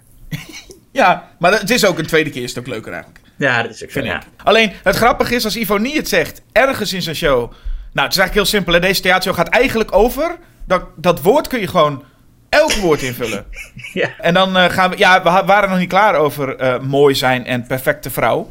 Nee, hij zegt het thema is eigenlijk... Streef niet naar de perfecte man of vrouw, want ze bestaan niet. Nee. Zodat dat is als... een te- dat, en dat, dat heeft hij er helemaal nog nooit over gehad, volgens mij, in die hele show niet. Over, nee. over dat uh, niet naar perfectie streven. Nee, hij heeft Oma Duk afgekraakt, maar verder uh, ja. nog niet echt. En dan gaat hij een liedje zingen. En je kan zeggen, de perfecte vrouw. bestaat niet. Of de perfecte man bestaat niet. Ik zou zeggen, nee, het, het, het perfecte uh, achtergrondafbeelding van je show bestaat ook niet. Want als jij nou echt het meest lelijke clipart plaatje googelt en dat dan op je scherm projecteert, waarvan ik dacht, misschien is dit nog een animatie die gaat bewegen. Maar nee, het is gewoon een plaatje, een tekening, ja. Een hele lelijke tekening. En dan en echt, niet, bedoel ik niet bewust, want het moet een lelijke vrouw voorstellen. Maar een heel lelijk plaatje van een, van een vrouw van de achterkant. Het publiek vindt dat al heel grappig. Het is heel grappig. En daarna draait het plaatje ook, uh, krijg je de andere kant te zien. En dan ja, is het een lelijke vrouw. Ik, ik denk echt dat dat misschien... Ik weet niet hoe oud zijn kind toen was, maar als dat kind negen of tien was, zou die het in, in M S Paint gemaakt kunnen hebben. En dat het daarom zo is. Ja, en dan zou ik nog zeggen, dan moet je dat kind ontslaan. Want het is nog le- te lelijk daarvoor. Het is echt heel lelijk. Nee, het, is, het, is, het is echt niet te geloven. Nee. En de tekst van het nummer is ook... Het is zo raar. Hij wilde dus gewoon een cabaretliedje over dingen die lelijk zijn aan mensen. Hij begint met het noemen van een aantal positieve dingen. En dan gaat hij uh, zeggen dat het toch niet perfect is, want ze is ook heel lelijk. En, en daarna doet hij hetzelfde, maar dan met een man. Dus ja. Dat het wel een beetje, uh, een, beetje, een beetje gelijkwaardig is. Ja, en zijn conclusie is eigenlijk, ik wil ze niet naakt zien. Ja, hij zegt, dat is dan steeds het einde van het refrein. Uh, aangekleed, zoveel mooier dan bloot. Ja. Of naakt. De perfecte vrouw is nog niet geboren. De ideale vrouw, die is nooit gemaakt. Een scheve mond, vet haar en veel te grote oren. En in de jurk, zoveel prettiger dan naakt. Yeah. Dan krijg je aan het einde ook het pla- de plaatjes van die twee mensen te zien naakt. En, en publiek kennende, want die, die lachen erom, zullen we weer denken, ha, een tiet. Maar gewoon echt, als je, oh, je moet het, als je het niet gezien hebt, zoek het echt op. Het is gewoon een, pla- een ontzettend lelijke tekening van twee naakte mensen. Ja. Die die laat zien aan het publiek. Ja, en dan, en dan zeg maar lelijk even niet in de, de manier waarop, we, waarop het de bedoeling is. Gewoon echt gewoon nee, heel slecht, slecht getekend. Slecht getekend. Ja. Nou, dat, uh, dat tot zover dat spektakel op het scherm. Oh, dat spektakel gaat trouwens nog even door, want hij uh, laat dan een filmpje zien. En dit is weer zo'n ding. Een filmpje van een man die uitglijdt. Nou, eerst van auto's die glijden in, op, op de weg. Want dat is zo raar. Dit, hier wordt het echt een soort associatief... Gewoon echt waanzin wat er gebeurt. Want je, hij laat dus eerst foto's zien van auto's op de weg die glijden. Wat, uh, uh, en ik vond het wel, uh, ja, oké, okay, fragmenten van auto's die glijden. Ja, je bent blij dat je wat hebt, hè? Het is wel, het is, ik vond, het is wel spectaculair of zo om te zien. Uh, maar, maar daarna zie je een man die uitglijdt. Ja, en die man die, die, die, die loopt naar zijn auto toe, die glijdt uit en die... probeert zich nog vast te pakken aan die deur... en glijdt dan verder het, het, het, het water in. En dat zou je denken, dat is best een geinig filmpje of zo. Ja. Uh, waarom Ivo Niehe het dan twee keer laat zien. Hè, waarom niet? Ivo, Ivo, is nooit, Ivo is nooit te gek om uh, dingen twee keer te laten zien. Dat doet hij elke show. En dan zegt hij hierbij... Het vraagt om een herhaling... al was het maar omdat hij nooit winnaar zal worden van de nationale I Q-test. Ten eerste, volgens mij kun je de I Q-test helemaal niet winnen. Nee, toch? Het is geen winnaar van de nationale I Q-test. En ten tweede... Ik bedoel, dat is al één ding. Je kunt de I Q-test helemaal niet winnen. Dus waarom zou je winnaar worden van? En de tweede, die man doet helemaal niet iets doms. Nee, hij die man glijdt uit. uit. Oh, wat is die man dom, want hij gleed uit. Dat, dat is ja, het. het is glad. Er lagen daar bevroren, uh, bevroren waterkristallen. Ja, hallo. Daar, daar glijdt zo'n man uit. Hij zegt nog, en je vraagt je af, wat speelt zich hier af? Dat, dat hij dit met zichzelf laat gebeuren. Dat is een man die uitglijdt. Er gebeurt helemaal niks. Nou ja, nee, ja. Dan, win je, dan win je de I Q-test inderdaad nooit, nee. Maar wat is nou de connectie met die glijdende auto's? Ik snap wel de visuele connectie van dat het glad is, maar dat filmpje met die auto's was niet grappig. En nou laat je bij een grappig filmpje zien. En ja. Dan komt hij via dat op het moment van, wat gebeurt er in dat hoofd? En dan gaat hij over hersenen praten. Ja. En dat, ja. Is dan, dat wordt nu het blokje, hoe werken je hersenen en wat speelt zich daarin af? Ja, dat je ik... denkt, waarom, waarom heb je dat filmpje met die auto's laten zien? Ik denk dat dat een deel kan worden van de nationale I Q-test. Van verbind deze dingen met elkaar. En waar kom je dan op uit? Want inderdaad, voor je het weet is hij ineens bij hersenen. En dan zegt hij, wat gaat er eigenlijk in het hoofd om van die kleine Akim? Nou, eerst laat hij nog een filmpje zien van... met, dat is ook met, met een man die in een supermarkt staat. Oh ja. Dat, dat, en, dan dat... zegt hij, en dan zegt hij, en misschien heeft u dit ook wel eens meegemaakt. En dat, dan laat hij het meest surrealistische ding ooit zien. Ja, een man die heel lang staat te kijken naar twee baby's in een kinderwagen. Die dan veranderen in twee meloenen in een winkelkarretje. Ja. Maar echt, maar niet, het is niet zo dat, dat, je, dat hij iets uit zijn ooghoek ziet en denkt dat het iets anders is. Dat, dat hebben mensen wel, dat heeft iedereen volgens mij wel eens. Maar hij staat echt lang, intens te kijken naar die baby's tot ja. het meloenen worden. En dan zegt hij, misschien heeft u dit ook wel eens meegemaakt. Ik denk, nou, als je, als je, misschien moet je dan even naar de dokter als je dat hebt meegemaakt. Misschien is er dan iets niet helemaal goed, nee. Dan zegt hij... Je denkt iets gezien te hebben. En wat je gezien hebt was er helemaal niet. Sterker nog, je hebt iets heel anders gezien dan er in werkelijkheid was. Dat is raar, hè? Dat... Sterker nog, je ja. hebt iets gezien dat er niet was. Sterker nog, het was er niet. Ja. Uh, misschien herkent u dat wel. Nou ja, ik hoop het niet. Maar dan komt hij dus inderdaad bij het punt. Noemt u nog even Andrew Sachs, die, de, de, de Amerikaanse neuroloog, om dat een beetje een soort intellectueel uh, uh, jasje te geven. En dan begint hij inderdaad over wat gebeurde in het hoofd van het jongetje Akim. Ja. En dan denk je, nou, nu gaat er nog iets gebeuren over dat hersenen raar zijn. Ja, want maar nee. D- je verwacht inderdaad van... Okay, nou, nee, nee, ik moet niet zeggen ik verwacht inderdaad. Ik verwacht helemaal niks meer op dit moment. Maar... Hij zegt, wat ging er om in het hoofd van Akim? En dan krijgen we dus Akim, een klein jongetje dat schijnbaar... En waarschijnlijk is dit ook veel te mooi geworden met dat hij ooit... Hij zag André Rieu viool spelen. Hij dacht, dat wil ik ook. Jongetje van drie. En wilde naar viool. En voor je het weet, een jaar later stond hij op dat podium met André Rieu te spelen. Ja. En dan zegt Ivo Niehe nog een keer. Wat gebeurt er dan met zijn hersenen? En dat was het. Ook geen antwoord of zo. Ja. Gewoon alleen maar de vraag twee keer stellen. Wat, ja, wat gebeurt er dan? Ja, zo kun je iedereen maar, toch in beeld halen en gewoon zeggen... Ja, wat gebeurt er met hem? Wat gebeurt ja, er nee, in zijn ik, hoofd? Ik zit, ik zit nu echt... Wat, wat gebeurt er in het hoofd van Ivo? En wat gebeurt er in mijn hoofd? Als ik dit kijk... Hij speelt echt met je... Het is best wel briljant. Hij speelt met je verwachtingen. Want als hij dat filmpje laat zien... Van die man die die meloenen zit... En zegt, wat gebeurt er in je hersenen? Dan verwacht je dat hij dat gebruikt als bruggetje... Naar iets anders over hersenen... Maar dat is dan niet zo, want hij gaat het hebben over een jongetje dat viool speelt. Ja. En, maar dan denk je, oké, okay, maar uh, uh, wa, die, wa, waar, waarom, waarom, waarom begon ja. je over hersenen? Waarom? Ja, precies dat inderdaad. En ik heb het dus, het, het lijkt alsof hij een fragment kreeg van een man die kijkt naar meloenen en dat zijn twee kinderen of andersom, weet ik niet meer. En, alsof hij gedwongen werd om dat erin te verwerken. En dat er iemand daarna zei van, en ik heb hier een fragment van Akim die viool speelt en dat, en dat ja, maar het moet nog wel aan elkaar. En dat Ivo ja. zegt, oh, geen probleem, laat mij maar. En dat, hij, dat, hij, het, hij heeft gewoon een uitdaging aangegaan. Hij heeft een zooi fragmenten gekregen en iemand heeft gezegd, ze moeten erin en in deze volgorde. Ja, Ivo heeft volgens mij gewoon een groot bord op, in zijn kamer hangen en daar heeft hij dartpijltjes en hij gooit en hij zegt, ah... Twee dingen. Nou, moet jij eens opletten wat er nou gebeurt. En dan, dan schrijft hij de slechtste bruggetjes ooit ja. om er naartoe te komen. Het is wel eens, weet je, heb je wel eens dat je met meerdere mensen in gesprek bent in een café of zo. En op een gegeven moment zegt iemand iets waardoor je moet denken aan iets anders dat jij dan wil vertellen. Maar dan is het gesprek al verder. En ja. dan zoek je een manier om die anekdote die jij wil vertellen er nog in te krijgen. En als iemand dan iets zegt wat ook maar een beetje in de buurt komt... zeg je dan meteen van... oh ja, uh, uh, daarover gesproken. Ja. Weet je, nou grijp je meteen die mogelijkheid aan. Nee, precies. En dat is, dat is wat Ivo doet, maar dan met Min- alleen zichzelf. En dan ook minder lang erover nagedacht dan jij in die kroeg waarschijnlijk, ja. denk ik. Maar het zijn, nee, het zijn van die, het zijn weermansbruggetjes, maar dan veel slechter nog. En dan komt dus die fucking Akim. En dan denk je... Dat, dat wordt net zoiets als van die David... De, de, uh, Paravicini, die dan zo uh, ongelooflijk goed is. Maar Akim, nou ja, hij is wel goed voor een jongetje van drie of vier, maar het is niet zo dat hij daar uh, virtuoos staat te spelen. Hij speelt zoals een kind, dat, een kind met aanleg viool speelt.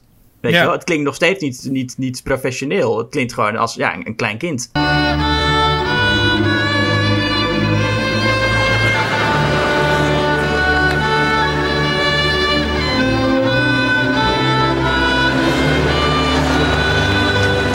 En dat publiek bij, bij André Rieu zit ook te lachen.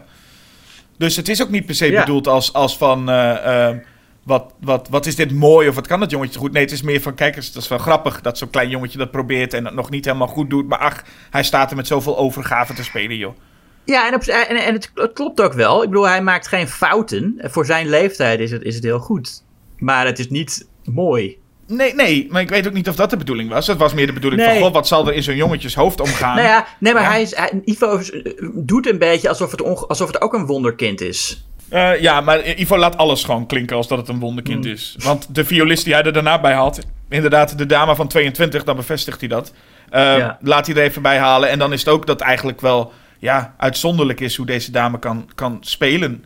Ja, hij zegt eerst tegen haar van, doe, doe jij nou eens hoe jij viool speelde toen je drie was. Ja. En dan gaat zij dat doen.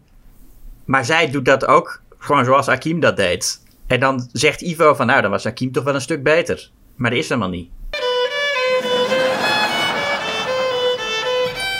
Ja, niet slecht, niet slecht. Maar Hakim deed het beter. En hier is ook weer zo'n moment. Dit was echt zo'n moment dat hij er een beetje bij zit als zo'n vies mannetje. Want hij zit ook op die stoel dan. Ja. Een beetje zo onderuitgezakt op die stoel. En dan laat hij zo'n violist naar voren komen. En het voelt een beetje als zo'n, zo'n nare casting director, weet je wel? Dat hij nog net niet zo'n sigaar in zijn mond heeft. Hij zegt ook, terwijl zij dat doet zoals Hakim, dan zegt hij van, Hakim had ook nog zijn tong uit zijn mond. Misschien moet jij dat ook even doen. Ja, precies dat. Het voelt een beetje als zo'n nare pornoman. Zo, zo'n, met zo'n sigaar in zijn mond. En die zegt, kun je nou eens een beetje zo gaan staan? Ja, een beetje, een beetje, ja. Van, een beetje, een beetje dit. Uh. En het, het voelt, uh. maar misschien ook, hij gaat er ook bij zitten. Ik was niet, ja. als ik Ivo Niehe was, in, zo, in die stoel zo gaan zitten, zo onderuit gezakt. Dat v- werkt ook gewoon niet mee. Hij heeft dan opeens een stoel op het podium staan, inderdaad. Ja, dat hij echt zo'n lekkere stoel. Ja, maar het is ook niet de stoel die hij neerzet dat hij denkt van, nou, daar kan ik eens even lekker uitgebreid, want ik ga een heel lang verhaal vertellen. Nee, als die violist twee dingen gespeeld heeft, staat hij weer op en loopt hij weer.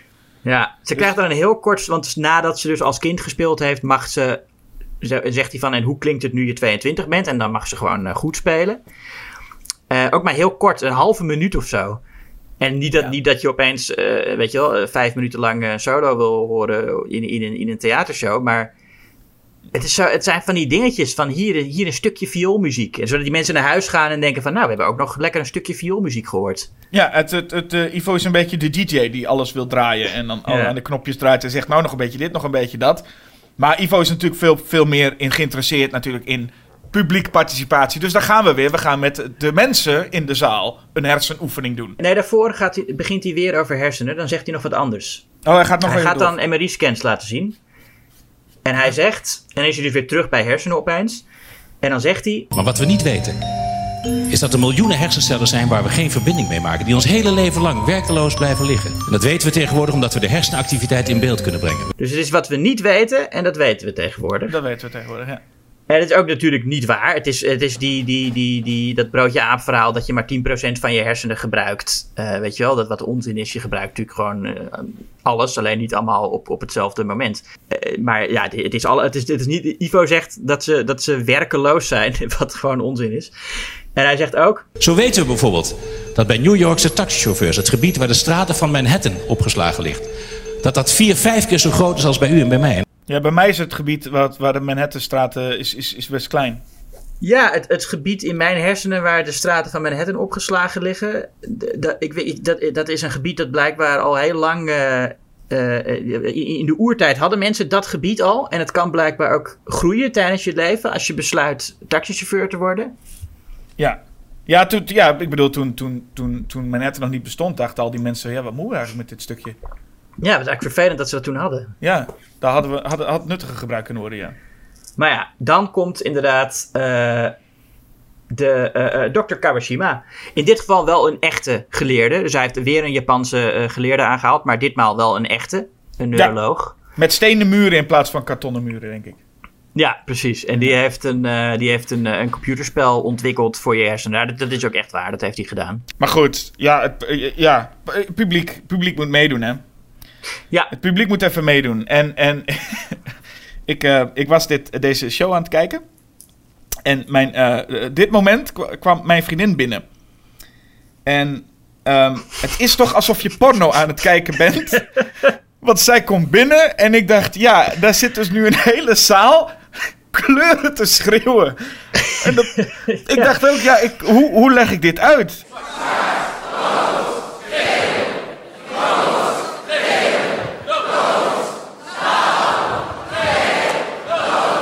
Ja, ze, ze, ze doen die oefening dat je dus inderdaad uh, woorden ziet en de kleur moet schrijven waarin het woord geschreven is in plaats van het woord. Ja, en dat is een prima opdracht en prima om een keer te doen. Ja. Maar als je dan naar zo'n volle zaal kijkt die dat aan het doen is, toen dacht ik wel, ja, ik, ik, ja. Ik, ik, ik, ik had beter inderdaad betrapt kunnen worden met porno, denk ik, toch? Het voelt een beetje alsof, alsof je ook, dat, een beetje voyeuristisch. dat je kijkt wat, wat die mensen doen. Dat je dat niet mag zien of zo. Nee, die, ik, ik kijk altijd uit naar de publieksparticipatiedingen van Ivo Niehe. Dat is toch altijd weer iets heel, heel uitzonderlijks. En hij, ja. hij, hij wil dat zoveel mogelijk behouden. Hè? Want hij zegt op een gegeven moment ook, en dat was zeker voor coronatijd, dat bij een volgende liedje het publiek elkaars hand even vast moet gaan houden. Uh, als ja. namelijk zijn Portugese lerares gaat zingen. Ja, hij zegt dan, en dat is dan het linkje met hersenen, er is nog een andere methode om die ongebruikte hersencellen te activeren. Dus nu is het blijkbaar zo dat die hersencellen, die gebruiken we zogenaamd niet, maar je kunt ze wel activeren. Mm-hmm. En dat is door een hele moeilijke taal te leren. En dat moet Ivo even benadrukken, dat hij deze taal spreekt hij nog niet, maar het is ook wel een heel moeilijke taal. Nou, maar anders had hij het uh, al lang gesproken, toch? Ja, precies. Het is uh, Portugees en daar heeft hij een lerares uh, voor. En die lerares heeft volgens Ivo tegen hem gezegd... En ze zegt, dat wil ik wel doen, ik doe het gratis zelfs voor je... op voorwaarde dat ik een liedje mag zingen. Slechte deal, zou ik zeggen. Ja, ik hoop niet dat dat echt waar is. Dat ze dus eigenlijk voor, voor twee werkzaamheden niet betaald krijgt. Voor het lesgeven en voor het zingen niet. Waarom dat, zou je dat, dat ook, waarom zou je dat ook zeggen? Uit. Ik wil wel gratis voor je werken, als ik dan nog meer voor je mag werken. Wat een, wat een raar, raar tafereel. Maar goed, in ieder geval, ja, dat kan. En dan gaat zij een liedje zingen. Ja, zij zingt gewoon een, een, een bossa nova, een nummer Dindi. Ja. Uh, best wel bekend nummer.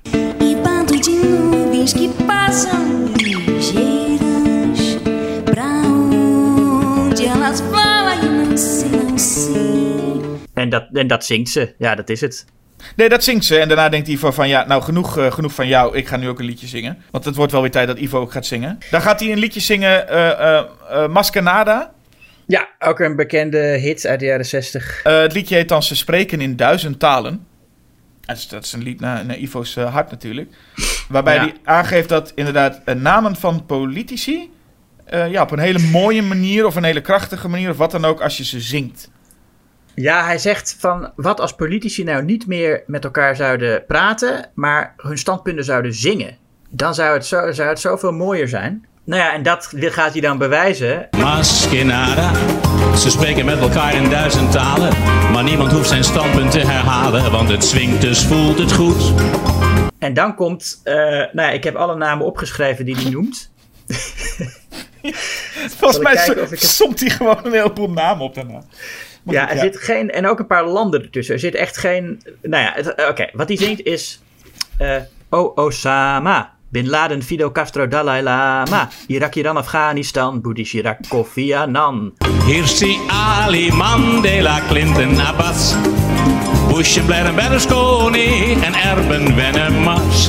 Nou ja, uh, oké. Okay. Uh, ja.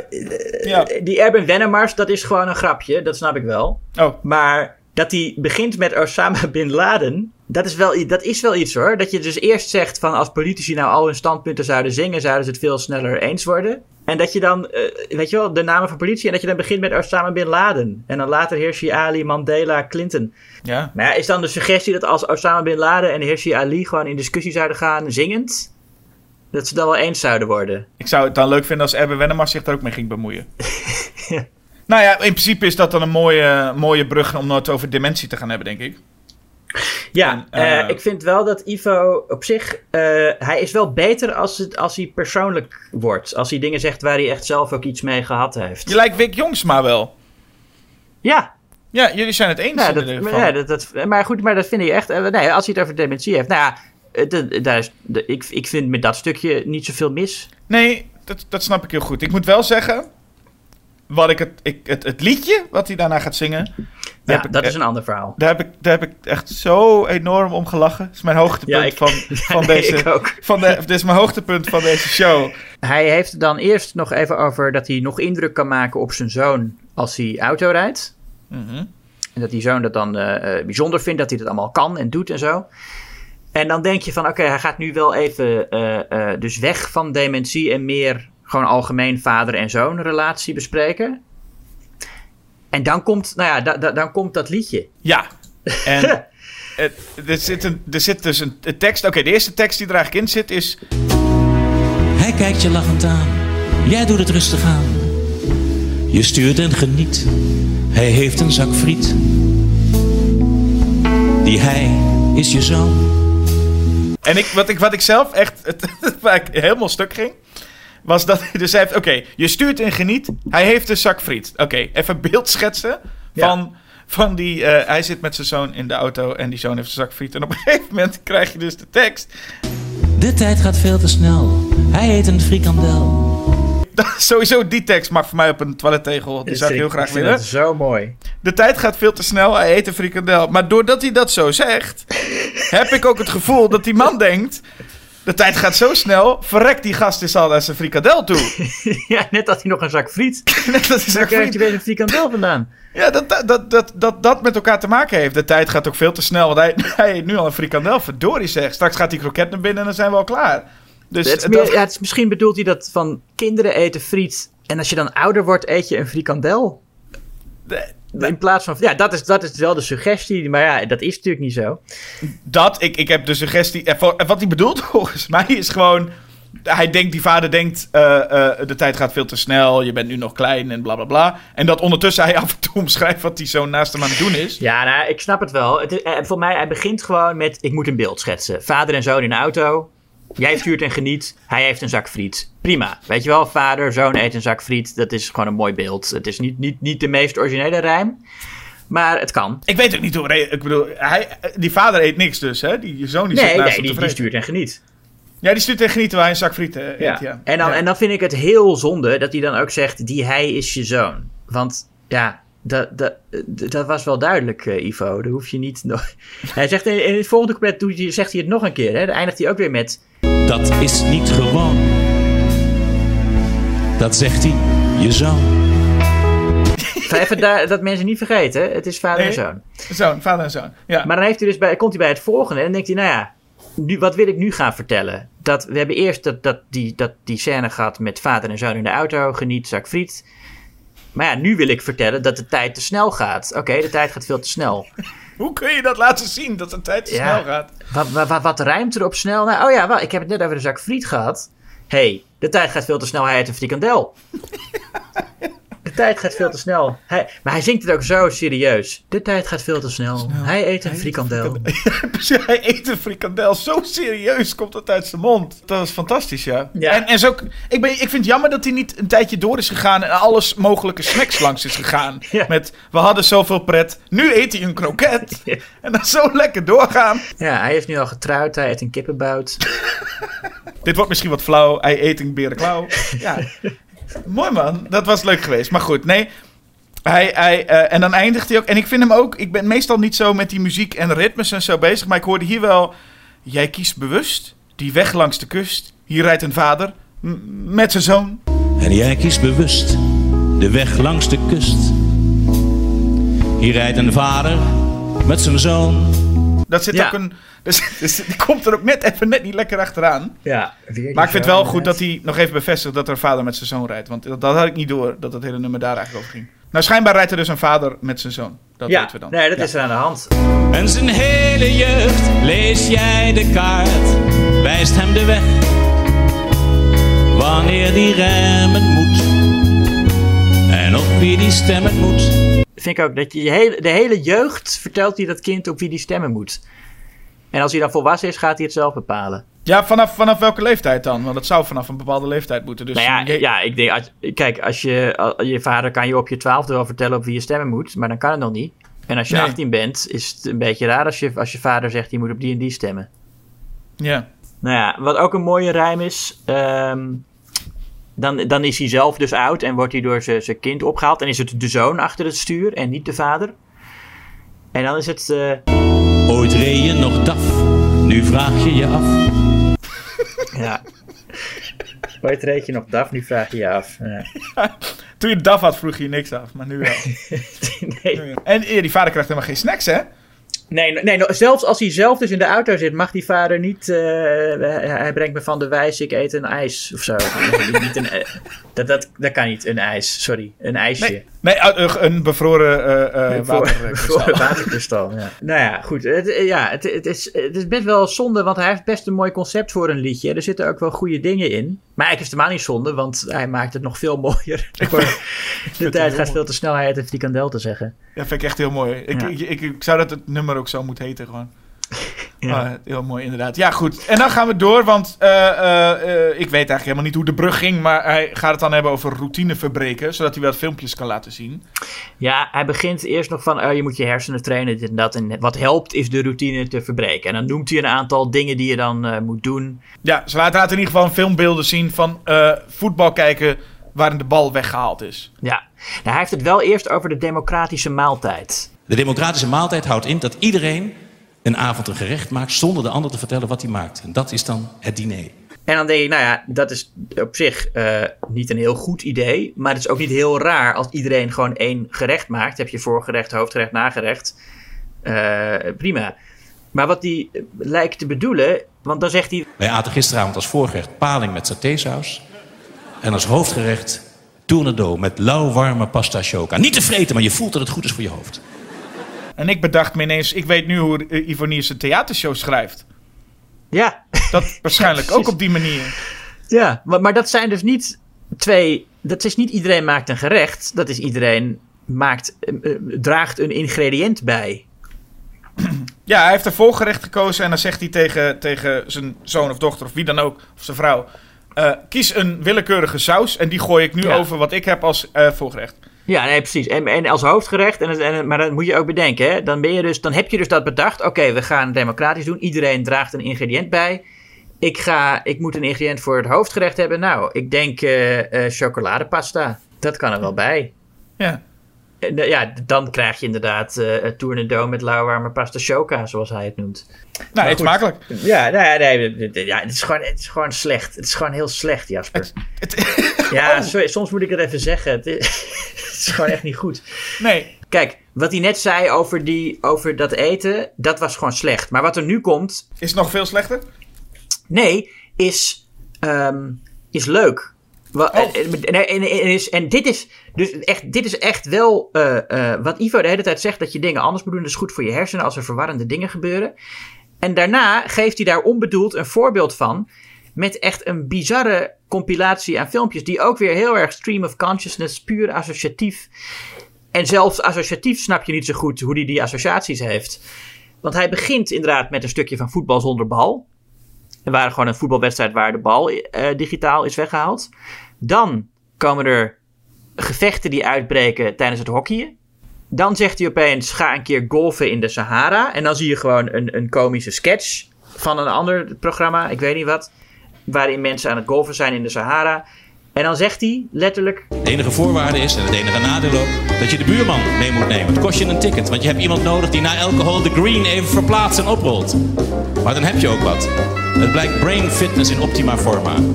Gewoon over een sketch waarin je mensen in de Sahara ziet golfen. Het blijkt brain fitness in optima forma. En dan zijn er nog een aantal uh, gevechten in, uh, tussen politici in Taiwan. Maar dat is gewoon echt de, de, de selectie aan beelden die hij laat zien. En het wordt dan ja, echt een soort videokunst van uh, gewoon een, een, een willekeurige selectie uh, beelden. Nee, om... maar waar, waarom ook? Oké, okay, we zijn nu best wel ver in de show. Waarom staat er nou niemand in het publiek op en die zegt, ik snap hier geen fuck van? Ivo, iedereen, wat doe je? Iedereen zit er ook naar te kijken alsof van, ja, dat is een logisch verhaal toch? Ja, ik snap heb het wel. Je, oh, je, nu, nu, een, nu een, golven. Een... Heb je een droom gehad waarin dit gebeurde of zo? Het is echt soms alsof, alsof iemand op het podium gewoon staat te vertellen wat, wat hij gedroomd heeft. Ja, ik zou gewoon willen dat er gewoon één keer, dat het even stil werd en dat Ivo even stil was. En dat er gewoon één iemand uit het publiek en achter in de zaal riep, wat? Ja. Gewoon dat. Want ik, ik, dat, dat. Ik snap het niet. Ik weet nee, het, het niet. Is, het is, het is, het is. Hoe dan? Ja. Hoe dan? Maar dan komt hij dus zo in de politiek terecht, toch? Ja, hij zegt, het moet u opgevallen zijn. De vrouw rukt op in de politiek. In Nederland delen ze al de lakens uit. Hirsi Ali deelde allerlei lakens uit. Dat, die vond, ik, dat vond ik echt heel mooi. Gewoon, ja. Ze delen de lakens uit. Hirsi Ali deelde allerlei lakens uit. En dat, maar dat is niet eens als grap bedoeld, hè? Dat is, dat is niet een van Ivo's bewuste woordspelingen. Dat is gewoon... Uh, wat hij wat hij zegt. Nou, hij denkt, hoe kan ik het anders verwoorden? En toen ja. dacht hij, nou, niet dus. Er was ook maar één voorbeeld, toch? Alleen... Uh, nee, hij heeft ook uh, uh, Van der Laan, geloof ik, noemt hij. En, uh, en, en Rita Verdonk. En in Duitsland uh, hebben ze Merkel. En Amerika binnenkort de eerste vrouwelijke president. Ja, misschien. En dan laat hij inderdaad het interview zien dat hij met uh, Clinton heeft gehad. met Hillary ja. Clinton. En dan, um, nou ja, hebben we het over politiek. Alsof die ook een reden nodig heeft, die gast. Maar dan heeft hij een politiek en dan komt er een filmpje tussen Bush en Blair. Ah, die ik, stom. Die, die hij, hij niet gemaakt heeft, weet nee. ik zeker. Nee. Maar het is zo'n filmpje waarbij ze van Lucky T V zouden ze zich echt voor schamen.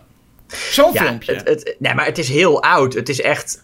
Uh, uit de begindagen van, van internet. Het was zeg maar een meme voordat het woord meme gebruikt werd voor dat soort dingen op internet. Het zo'n filmpje dat je dan in, in e-mails rondgestuurd kreeg. Um, het is ook heel pixelig. Ja. En het is een filmpje waarin ze inderdaad... Nou, wat, wat Lucky T V later gedaan heeft met uh, Trump en, en Hillary Clinton. Wat ook niet uh, heel goed was. Uh, dat filmpje waar ze een liedje lijken te zingen. Dat er gewoon een liedje onder zit. My first love. Your every breath that I take. Het is echt een heel stom filmpje. En het is heel stom dat hij het laat zien. Het publiek vindt het heel grappig. Ja, dat zijn allemaal... Och. Ik word... Ik word, ik, dat, toen, dat, ik word echt... Ik, ik, haat dat soort, ik haat dat soort filmpjes. Want het is nep satire, weet je wel? Het is, je denkt van... Oh, er worden politici belachelijk gemaakt. Maar dat is helemaal niet. Het is gewoon... Je laat politici zien en je doet er iets, iets, iets geks mee. Ja, ik weet niet zo goed wat de... Ik, ik weet niet wat de achterliggende gedachte is. Nee. Wa- nee. Wa- waarom? En dat is, nou ja... Ik denk dat het daarom maar gewoon tijd is om naar het Franse meisje Tipi te gaan, geloof ik. Ja, het Franse meisje Tipi. Volgens ja. Ivo uh, geboren in de jungle van Afrika. Je niet weet wel. Specifiek, Ivo. ja. ja, het lijkt namelijk op het verhaal Mowgli. Het lijkt het verhaal Mowgli van Walt Disney, maar dit is de werkelijkheid. Ja, je kent het verhaal Mowgli, toch? Ik ken het verhaal Mowgli van Walt ja. Disney, ja. Ja, dat gaat over een, uh, een personage dat heet uh, Jungle Book. En die uh, komt in de jungle. Dus, uh, ja, de, ja, in de jungle en, en van het Afrika. Is nog verfilmd door Rudyard Kipling, trouwens. En hij zegt dus ook... dat is dus een meisje... Ja, goed. Uh, maakt er allemaal niet uit waar het over ging. Dat meisje dat uh, kan leven met, uh, met, met dieren. Ja, ze uh, wist... Uh, wat hij letterlijk zegt is... En ze wist niet beter... dan dat alle wilde dieren zijn je allerbeste vrienden. Dus ook hier is hij weer enorm aan het overdrijven. Ja. Uh, ze groeide op met... En hij heeft het dus over Afrika. Hè? Hij zegt niet waar in Afrika, dus dat, dat, dat weet ik ook niet. Ja, de jungle. En ze groeide op met de leeuw, de tijger, de olifant, de krokodil, de jaguar. Allemaal in Afrika. Nou ja, tijgers en jaguars heb je daar niet. Uh, ik denk ook niet dat een krokodil heel makkelijk is... om uh, vrienden mee te worden als, als meisje. Nee, als jongen gaat dat beter, toch? Ja. ja, nee. ja, dat laat hij dan zien. Zo'n meisje, en die heeft hij natuurlijk een keer geïnterviewd. Want je denkt, waarom zou hij dat over Tipi ineens hebben? Maar daar heeft hij dus geïnterviewd. Hij ja. heeft dat meisje Tipi geïnterviewd. Oké, okay. ja. dan is hier een fragment. En toen dacht Ivo bij zichzelf... Ja, maar wacht even. Ik laat nu een meisje zien, uh, uh, uh, een meisje zien in de, in de jungle. Ja, dat slaat eigenlijk helemaal nergens op, dacht hij toen. ja. En dan komt hij dus met de tekst. En het mooie is, het is eigenlijk één shot wat het hele verhaal van vanavond samenvat. En dit somt eigenlijk de hele avond samen, hè? Als je zo met elkaar omgaat, dan kan zelfs een gevaarlijke olifant je grote vriend worden. En toen dacht ik, het ging toch over botox? Nee, nee, nee, nee, nee, nee, nee, nee. Hoe komen we hier nou? Het, waar het over ging al die tijd, is dat je als je niet bang bent, dat je dan vrienden kunt worden met gevaarlijke dieren. Ja, en ik zat maar met mijn hoofd met het gaat over botox en dat hij zijn vrouwelijke collega's niet meer herkent. En nu somt het eigenlijk gewoon de hele avond samen. Je moet gewoon, als je zo met elkaar omgaat, dan kan een olifant je beste vriend worden. Oké, okay. nou dan heb ik bij deze gelukkig, nou weet ik gelukkig, hè, uh, waar de avond over ging, leer ik er ook wat van. Ja. Ja, daar gaat Ivo ook langzaam aan het afronden en begint hij dus met een mooi liedje. Nog even. Ja, uh, We Bellen heet het nummer. En, oh, ik dacht uh, dat het liedje heet De Laatste Kans. Oh, op de D V D heet het uh, We Bellen. Ja, dat is gewoon de titel in het D V D-menu. Nou, kan je maar... nu vertellen, we laten, laten we nu dit liedje bespreken... want dan kunnen we de volgende twee shows niet bespreken. Want dit liedje is een succes, hè? Dit liedje gaat uh, twee keer door. Ja, en sowieso de melodie, daar is hij helemaal fan van... want die heeft hij ook al eerder gebruikt. Ongetwijfeld. Ik weet er niet meer voor, voor welke nummer precies, maar... Geen idee, maakt niet uit. Uh, hij gaat een liedje en het gaat, dat liedje gaat over... Uh, hij uh, uh, zou een vriend steeds schrijven... En uh, dan zei hij steeds, ja, doet wel, maar ik ben zo druk met mijn bedrijven. Wees maar niet bang, ik ga je heel gauw schrijven. Ik heb weinig tijd, maar het komt er echt wel van. Je weet hoe het zit, ik ben zo druk met mijn bedrijven. Maar ik denk heel veel aan je, ik kom zodra het kan. En dat is eigenlijk waar het over gaat. Iedere keer, oh, je schrijft me toch wel. En, want dat willen we allemaal, dat Ivo ons zou schrijven. Maar nee, hij zegt, ja, druk, druk, druk, druk, druk. En toen ging die vriend ineens dood. Toen was hij ineens overleden. Ja. En uh, daar kreeg, werd hij toen gebeld. Daar zit de tekst in. Dus die vriend van hem is overleden.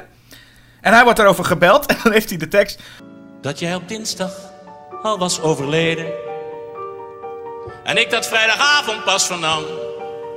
Ik werd gek. Ik heb nog voor je gebeden. En ik vroeg me af waarom uitgerekend jou en mij dit overkwam. Toen dacht ik, dat is bijzonder, ik, ik, dat is bijzonder om dat meteen te stellen. Waarom? Ah, ik, ik, ik, ik kreeg toen het gevoel... Ivo werd gebeld door die vriendin van die vrouw, of de, de vrouw van die vriend. En die zegt, Ivo, ik moet je wat vertellen. Oh ja, wat dan? Ja, mijn, mijn man, jouw goede vriend, is, is overleden. En dan heb ik het idee dat Ivo dan zegt... Ah, waarom moet mij dit nou weer overkomen? Godsamme, heb ik weer. Ik, ik snapte het nummer niet honderd procent, want daarna springt hij meteen over met een... Oh, goddank, je bent er nog. En dan vroeg ik me af of dat nou diezelfde vriend was. Nee, nee, nee. nee. Of dat nee, is nu zijn nieuwe vriend of vriendin. Nee, dat is zijn vrouw. Hij zegt, ja, zijn vrouw. Met ja, goddank, want, jij nee, bent ik ben er wel, nog. Ik ben wel iets schuller voor Ivo in mijn interpretatie. Met welke interpretatie? Want als hij zegt uh, dat juist jou en mij dit overkwam... Volgens ja. mij is dat ironisch bedoeld. Want hij heeft dus in het, in het begin van het nummer... heeft hij al die tijd gezegd van... ja, we gaan binnenkort bellen, maar ik heb het druk en dit en dat. En kwam hij er niet aan toe. En als hij dan op het einde zegt van... dat juist, juist jou en mij dit moeten overkomen... dat is gewoon ironisch bedoeld van... Uh, uh, het had, we hadden al die tijd al meer contact kunnen hebben. Ja. En dan ja, zegt hij van... maar oh gelukkig, mijn vrouw is er nog... en ik heb ervan geleerd dat ik nooit meer moet wachten... tot de laatste uh, kans. Dus dat ik voortaan gewoon...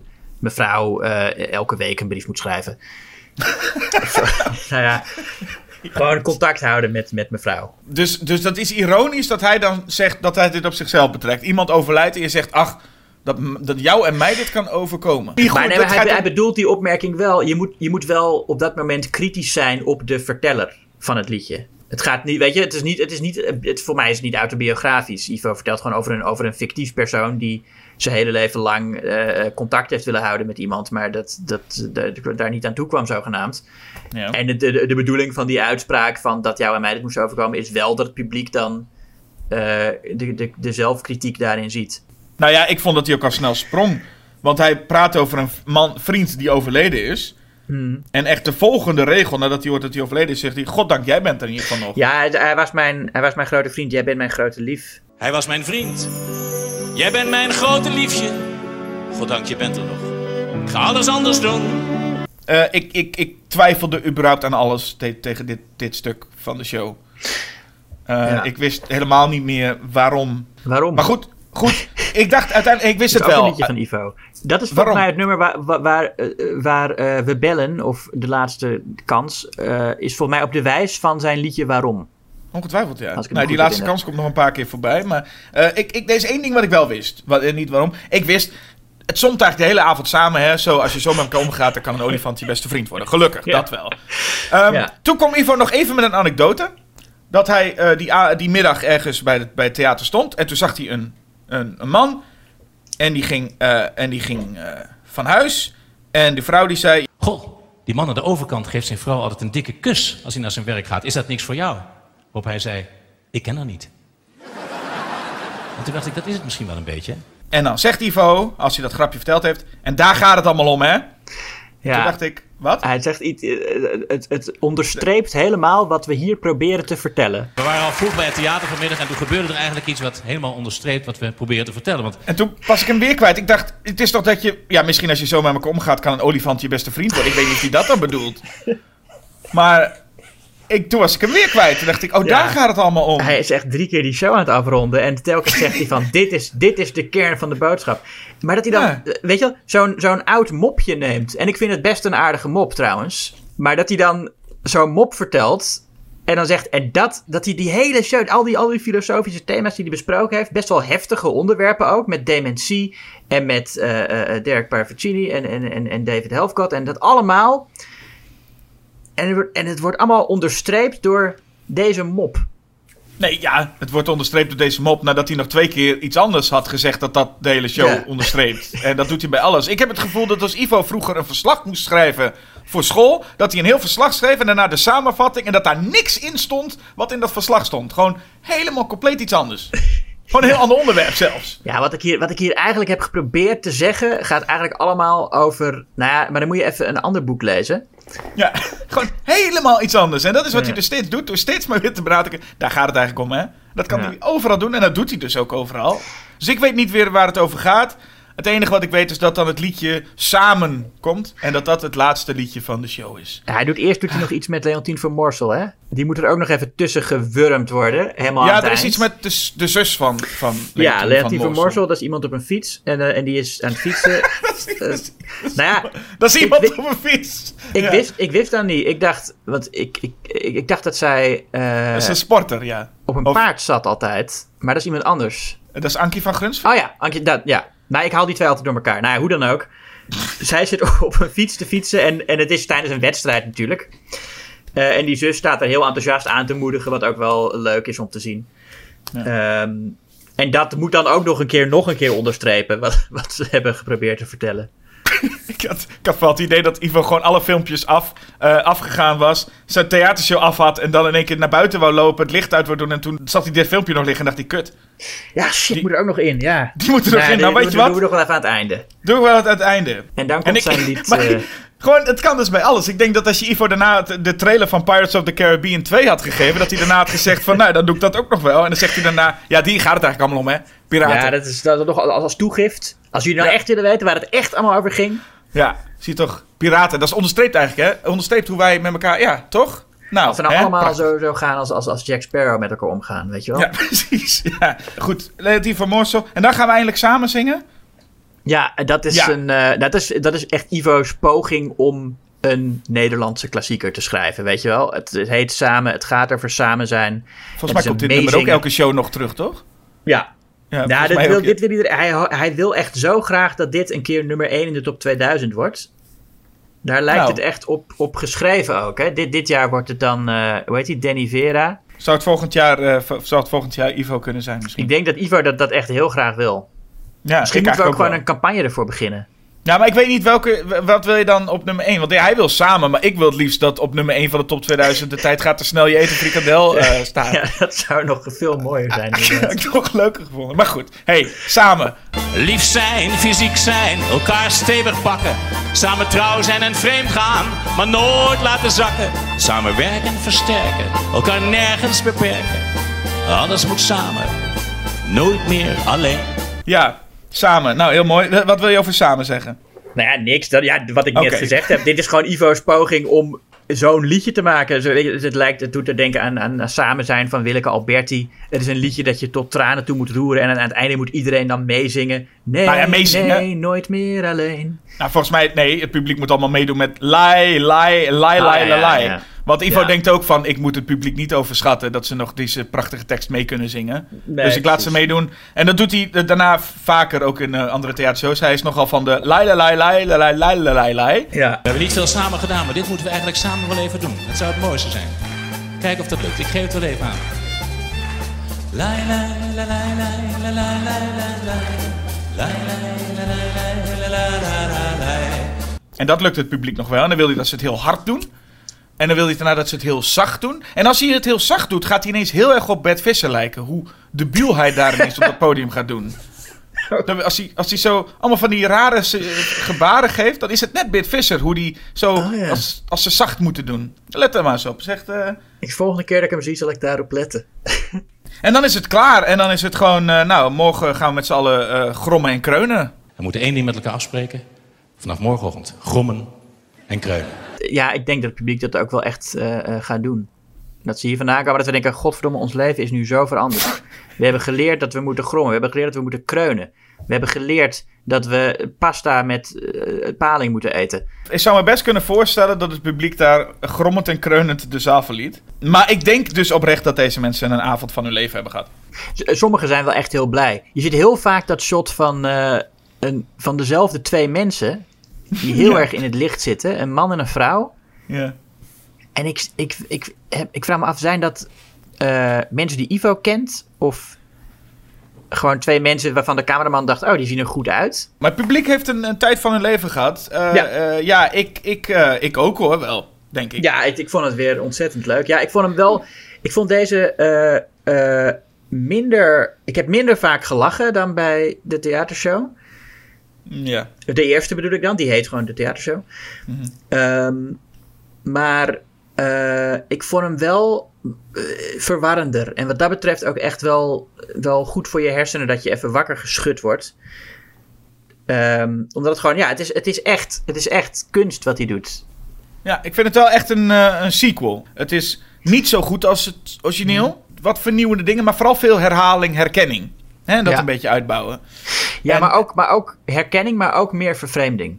Ja, ja dat wel. Uh, ik heb hem nog niet horen rappen, dus op zich... Uh, nou, dat, dat is ook al heel wat. Nee.